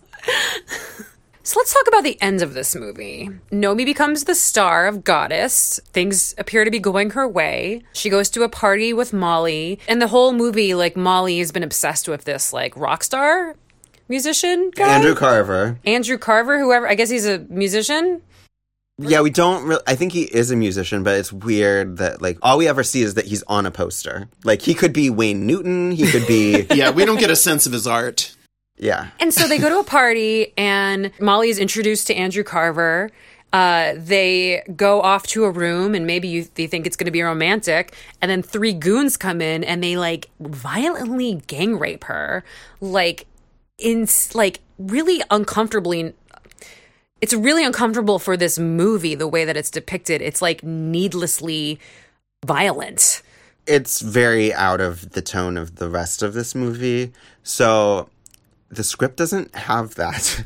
I mean, What? it very it's it's like a two line description, and it's like it's like Molly is introduced to Andrew Carver in the same way, and then it's like it's a really quick flash to like she's being held down and raped, like, but there's none of that build up. But I'm just like that doesn't even make sense. Well, it doesn't make. s- I obviously like rape is about power, not sex. Even though she was like willing to have sex with him, it seems in that moment. But like this man is allegedly super famous, gang rapes this stranger, like then leaves without a care in the world that like she's alive. She runs out into a crowded room, bloody. Like it is And people obvious. saw her with him. Yeah. So she's alive and she can say, This man raped me. And like, wasn't it his party too? Like, think the, wasn't so. the party like for him? I think so, or like like people knew he was there. Right, right, So exactly. then they're in the hospital, and I don't remember the exact words, but they're basically like the police aren't going to help you. Like the Yeah. police aren't coming. Why police coming? She's alive, and people saw her with like. Why would you not investigate? She's Yeah. clearly beat up and raped, and then like it would make so much more sense if.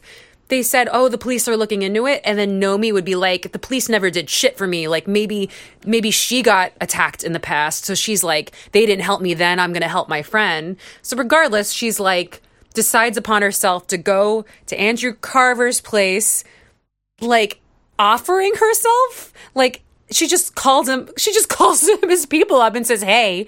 Well, because he did say, "I like your ass. Call me." So- Okay, so she she goes, and he doesn't want to rape her because like like he just wants to have sex with, sex with her, I guess. Yeah. Like, but but then she like takes out a knife, kicks him, and says, "If you ever hurt my friend again, like I'll kill you." And I'm like, why don't just why don't you just kill him? Why don't you just kill Honestly, him? she should It's the end killed of the him. movie. just kill like him. I feel like a latter day Paul Verhoeven movie. Like if this were made by the same Verhoeven who made Elle, it would end with her killing him, and it would be my favorite movie ever yeah, made. why didn't it? Yeah, like if that were the punchline of the setup of this whole movie, I'd be like, that's one of the most flawed, interesting female protagonists I've ever seen. Like it's it's it's really weird in retrospect that that sequence is elevated to the extent that it is, but it isn't really used as a moment to give anyone all that much power. It's just pure vengeance. It's vengeance, but he she doesn't even kill him. Yeah. So he's still alive, just got kicked in the balls. And then she goes to her friend and says, I beat the shit out of him. Then she leaves her friend and has to flee flee the city and the show. But like, shouldn't she just should have killed him if she was gonna flee and l- leave this life behind? Like it didn't make any sense. And she's just leaving one of her best friends that's helped her out. And now she's like, I guess gonna do the same thing in another town. Oh yeah, there's like a Hollywood, Yeah. the sequel. that was supposed to be a sequel. Oh God! Like Um, it's such an uh, it's such a downer of an ending because it also has nothing to do with the show. That was like part of like most of the movie was about her in the show.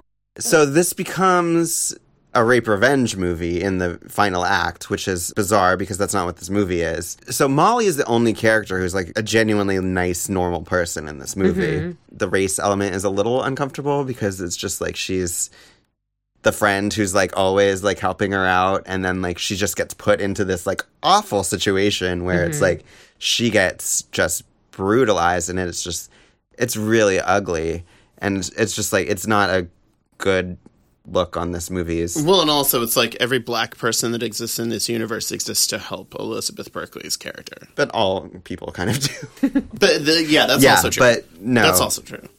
And so I mean I can I can see an interesting version of this movie where it's like it's about this woman and she's being subjugated by men all this time like some of it you know through work and other other ways like men are pissing her off and then she ends up taking a stand for women in the end and like going after this rapist like that's interesting on paper in the movie it's just like the rape thing just comes like the, even that character comes out of nowhere. Like I don't even know why that character was here. Like why isn't it just like a different? Like why isn't it someone that she works with or yeah, something like there and could be not a, a, boss at the goddess show that she ends up having to defend her friend and killing, and like that's why she has to leave town in the goddess well, show. and there's there's a perfect character to do that. Like Kyle MacLachlan has that like fixer guy who's the person who initially approaches I Nomi at the club. Believe that any man in this movie rapes her. Exactly. no, but there would be there are characters who were there who are underdrawn who could have taken that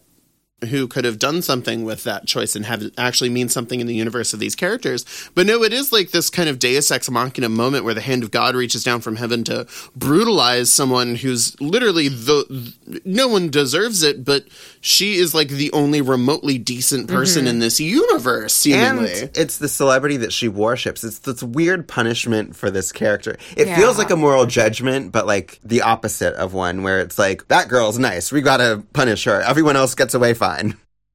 Yeah, there was an, another really misleading thing about this scene that threw me off even the first time I saw it is that Nomi puts lipstick on her nipples. oh my god, what was that about? For years, I thought that that was a sexual thing that straight people did, and it took a while. All the time. Uh, yeah. What? Every choice of this movie is strange. Every choice. I thought that those were like fake nipples that they put on because he's like biting her nipples, and I was like, maybe they're like to so that he's not actually biting her. So, like the makers nipples. of wax lips also make wax nipples. You loved our wax lips. Now try fake nipples. Aren't all of these scenarios bizarre? Yes. Whatever is the right one is weird. Yes. There's no there's no reason that her nipples should be bright red in that scene. You now understand the Tao of showgirls. but the brilliant thing about all this is when like her nail like this movie is basically 100% about nails and tits. And burgers. Don't and in the end she like does a special like her version of getting ready to be like a femme fatale is painting her nails and then she looks in the mirror and goes, "Showtime," and that's like what this movie was going for sometimes, and kind of achieved at other times. That shot of her looking in the mirror when she's getting ready to like kick his ass is the only time she looks good in the movie. Mhm. It is. She has like straight hair. I'm like, I'm sorry, Elizabeth Berkley. I know your curly hair is probably natural, but like she looks amazing. She has with those the like awesome hair. thigh high boots too. Yeah, and I don't know why they couldn't have like went with that and made her be a badass. Like even in the last scene, she's like back to like wearing a cowboy hat. We never said how much what we thought about the movie as adults. We love it. it's amazing. It is far from boring. Again, just fascination exists around every corner. It is so rewatchable. I don't know how many times I've seen it. I'm going to see it more in the future. This movie is endlessly fascinating. Like, I, I thought a lot about this movie. I did serious academic research on this film. I read scholarly essays, scholarly essays, like really, and like didn't agree with everything they said, but everything that they said was interesting. There is so much to this movie, and like it all, it's all true. It's like everything is mm-hmm. true about this movie. Like it's bad and good and feminist and really bad for women. like it's it's just all of the things. If I was a reviewer for Entertainment Weekly, I would give it an A and an F. Yeah. Yeah. they gave it a C plus, so that's basically what they yeah, did. no, I would Yeah. literally, I wouldn't give it a, a the average of that. I would give it an A and an F. Yeah, and it's like it really is the epitome of a bad movie that is simultaneously like high art, like well made cinema that isn't well made. that isn't well made. poorly made, greatly made cinema. Right, right. And I think one of the sources of like what happened is that she's written as a young girl character and I think there's a lot of ways you can see that as working with the story better than what they did. But Elizabeth Berkley was like trying really hard to shed her childhood star image as a lot of actresses do. And so she is playing like a woman. Like she is going like there is nothing girly about this character. She's also really tall. Yeah. She's like Yeah, Amazonian. that's the other thing is it's like she looks she can't make herself not look like a full grown woman. Yeah, I mean she was only 22 when she made this movie, but she Holy looks like shit, 30. really? Yeah. oh my God. I was going to say, like, Wow, she's got the lips of a forty two year old. wow. She Yeah. was 22? So she's written as this ingenue character, but she's not played as an ingenue. Non-genue. So it's also a feminist movie in the sense that it's it has women. does does a movie pass the Bechdel test if their tits are out the entire time, but they are talking to each other about something Yes, that's not a man? So, I mean, it has that. Like, these women are like, they have agency, like, they're making their own choices. They're interesting women. None of them really exist, like, for men, even though, like, by definition of their careers, that's what their careers are, or to be, like, jerked off over. but, like, as characters, like, none of them really care that much about what men think. Even, like, Crystal and Zach.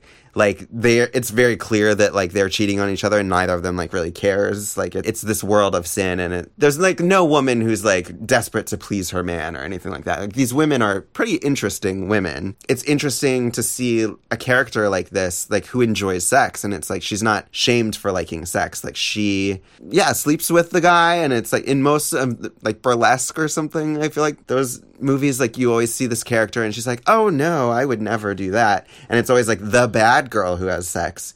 So it's interesting that like this is a protagonist who's allowed to like just enjoy sex and be sexually confident. But Too bad they're terribly written characters, yeah. though. i mean it's it's it's like there's so much goodness. It's like you baked everything with all the right ingredients but just in the wrong order. It's an exploitation film but it like those are supposed to be cheap. Right. Like this is supposed to be a cheap movie. It's literally It's an expensive ex- exploitation movie. yes, it's a very expensive cheap movie. Like like I'm sure there's a there's a famous quote or something like it. It takes a lot of money to look this cheap or Yeah, something. yeah, that's a Dolly Parton quote. Okay, yeah, exactly. It's like that's kind of sums up this movie. the eternal Dolly Parton. And so I think Verhoeven is kind of doing like this critique of America and commercialism and like the tackiness of Vegas and is like really like leaning into that and really trying to make it feel as like plastic and rotten as possible. but like that's so against kind of what other people are doing. Like it's like some of those people had the idea where like like she the costume designer, like the makeup, like that all looks cheap. But then there's like other aspects that were supposed to be taken seriously. Yeah, and I don't think wh- while I think the kind of underbelly of Vegas is a fucking awesome world and a very rich vein that you could tap. I don't think Paul Verhoeven has enough of an American sensibility um, or that kind of understanding of that world to be able to talk about it in a way that builds on the caricatures and stereotypes and things that you would hear from anywhere. Yeah, it really feels like this is a full length adaptation of the vagina flash in Basic Instinct. It's like you liked it in for a quarter of a second in B- Basic Instinct. So here's a little, Elizabeth Berkley's like vagina in a Best Supporting Actress sized role. If you slow down Basic Instinct, that scene where she's opening her legs, you can see the entire film of Showgirls play. You can really see it in the 4K restoration. Look really close, you can see the entire movie playing. So I think the perfect summation for Elizabeth Berkley's character was written by Anthony Lane of The New Yorker, who says, She can't act, but the sight of her trying to act, doing the sorts of things that acting is rumored to consist of, struck me as a far nobler struggle than the boring old I know I can make it endeavors of her fictional character. Which I think is really true, is like something there's something admirable about not really her character, but her performance is like weirdly engaging and watchable, and like you like her even though like you would never want to be friends with this Again, person. it's like Becky, I get what you were saying earlier about like being embarrassed on her behalf, you know, but I do Chris, like, I really agree with that. Like, I do think, again, like, this is a movie where everyone is bringing their A game. Now, whether they understand where that A ranks in the worldly alphabet of other people's imaginations is one thing. But I think Elizabeth Berkley, whatever level of actress you would say she was, and I think she was fine in a sitcom world, but she is at least clearly on screen pouring her entire self into trying to inhabit that character. Yes, Um, and being like prodded, like she's pouring all of it, and then she's being asked by Verhoeven to do it like twice as much. It is like watching a circus. You can tell that just off stage, there are trainers poking and prodding, trying to rile the animal up. So, just to talk a little bit about this film's legacy, um, like I said, Eszterhas got almost four million, Verhoeven got six million, Elizabeth Berkley got hundred thousand dollars. Not enough. Damn. This was her first movie. She got dropped by CAA, rejected by ICM and William Morris. She there were rumors that she was sleeping with Verhoeven, which was not true. Um, kind of says like something about the '90s where like women were really like vilified whenever they were involved in something like Marcia Clark, T- Tonya Harding, like Monica Lewinsky. Like they always ended up becoming the villains of these stories when a lot of men in the picture were doing just as bad. And it's like this movie. I mean, it, it did kind of kill everyone's career in a way. Like, uh, like Eszterhas went on to do some pretty bad stuff, and then not very much more. And Verhoeven didn't really make anything much after Starship Troopers until Elle. But well, but he but he made like an Oscar nominated war movie. Like that's the Yeah. thing. Like Verhoeven had his own kind of trajectory, and you know kept making the kinds of films that Paul Verhoeven makes. But yeah, this really But this did to doom a lot of other Berkley. people. Yeah, and I, I just like I feel really bad for her that like she really took the brunt of the blame for this movie. I think it's so beloved now at this point, though, that like one, I think it was you and me, Chris. We saw Elizabeth Berkley in a movie theater, like just being Yeah. like just going to see a movie, and I was so excited. like I think that like we went to the, the um, Hollywood Forever Cemetery and saw Showgirls as one of the screenings, and she was the main guest. Yeah. and everybody was like, you know, standing ovation. Like I'm glad for her that this movie has become such a cult favorite that now it's like flipped around again and people are like happy to see her Mhm. and they it's almost like a badge of courage to like have been in this movie and like I think she went back from being a joke to being likable. Well, but see, I don't think that trajectory has paid off for Elizabeth Berkley in the same way that it does for actresses now. Because I could easily have imagined like if Elizabeth Berkley had made that in like 2007 or 8 or something like now she would be in uh, she would get a couple indie movies under her belt. She would like do a couple movies that are like a million dollars or 5 million dollar budgets. And she would have had the opportunity to fail with more grace and continue having more of an actual acting career. I think she's loved in like the cult sense now, but I don't think she I like I don't see her in things. I don't see her getting hired for stuff. I think she was in the First Wives Club. Yeah. But other than that, I can't think of anything she's in. Sh- I looked. She's she's worked consistently, but it has obviously been more under the radar stuff, and yeah, like a lot of it has like leaned into kind of sexy stuff because that's what she was known for. Yeah, I think it's kind of a shame. Um cuz again, like who knows if she would have ever been a great actress, but I don't think she ever got the chance. Maybe this was her chance, though. Maybe this was her chance. And she kind That was not a fair chance. like, look what she had to work with. And that's all the flopping we have for this episode of the When We Were Young podcast. On our next iteration, We are going to say thank you for being an old old friend with the Golden Girls. The When We Were Young podcast is a production of the MFP Studio Studio in Los Angeles, California. If you've enjoyed this, you can join us by subscribing on iTunes and listening in, and leaving us a review on iTunes of five stars or more. You can also reach us on all the social medias. I have been Seth. I'm Becky. And I like your ass. Call me. Okay, music! Go!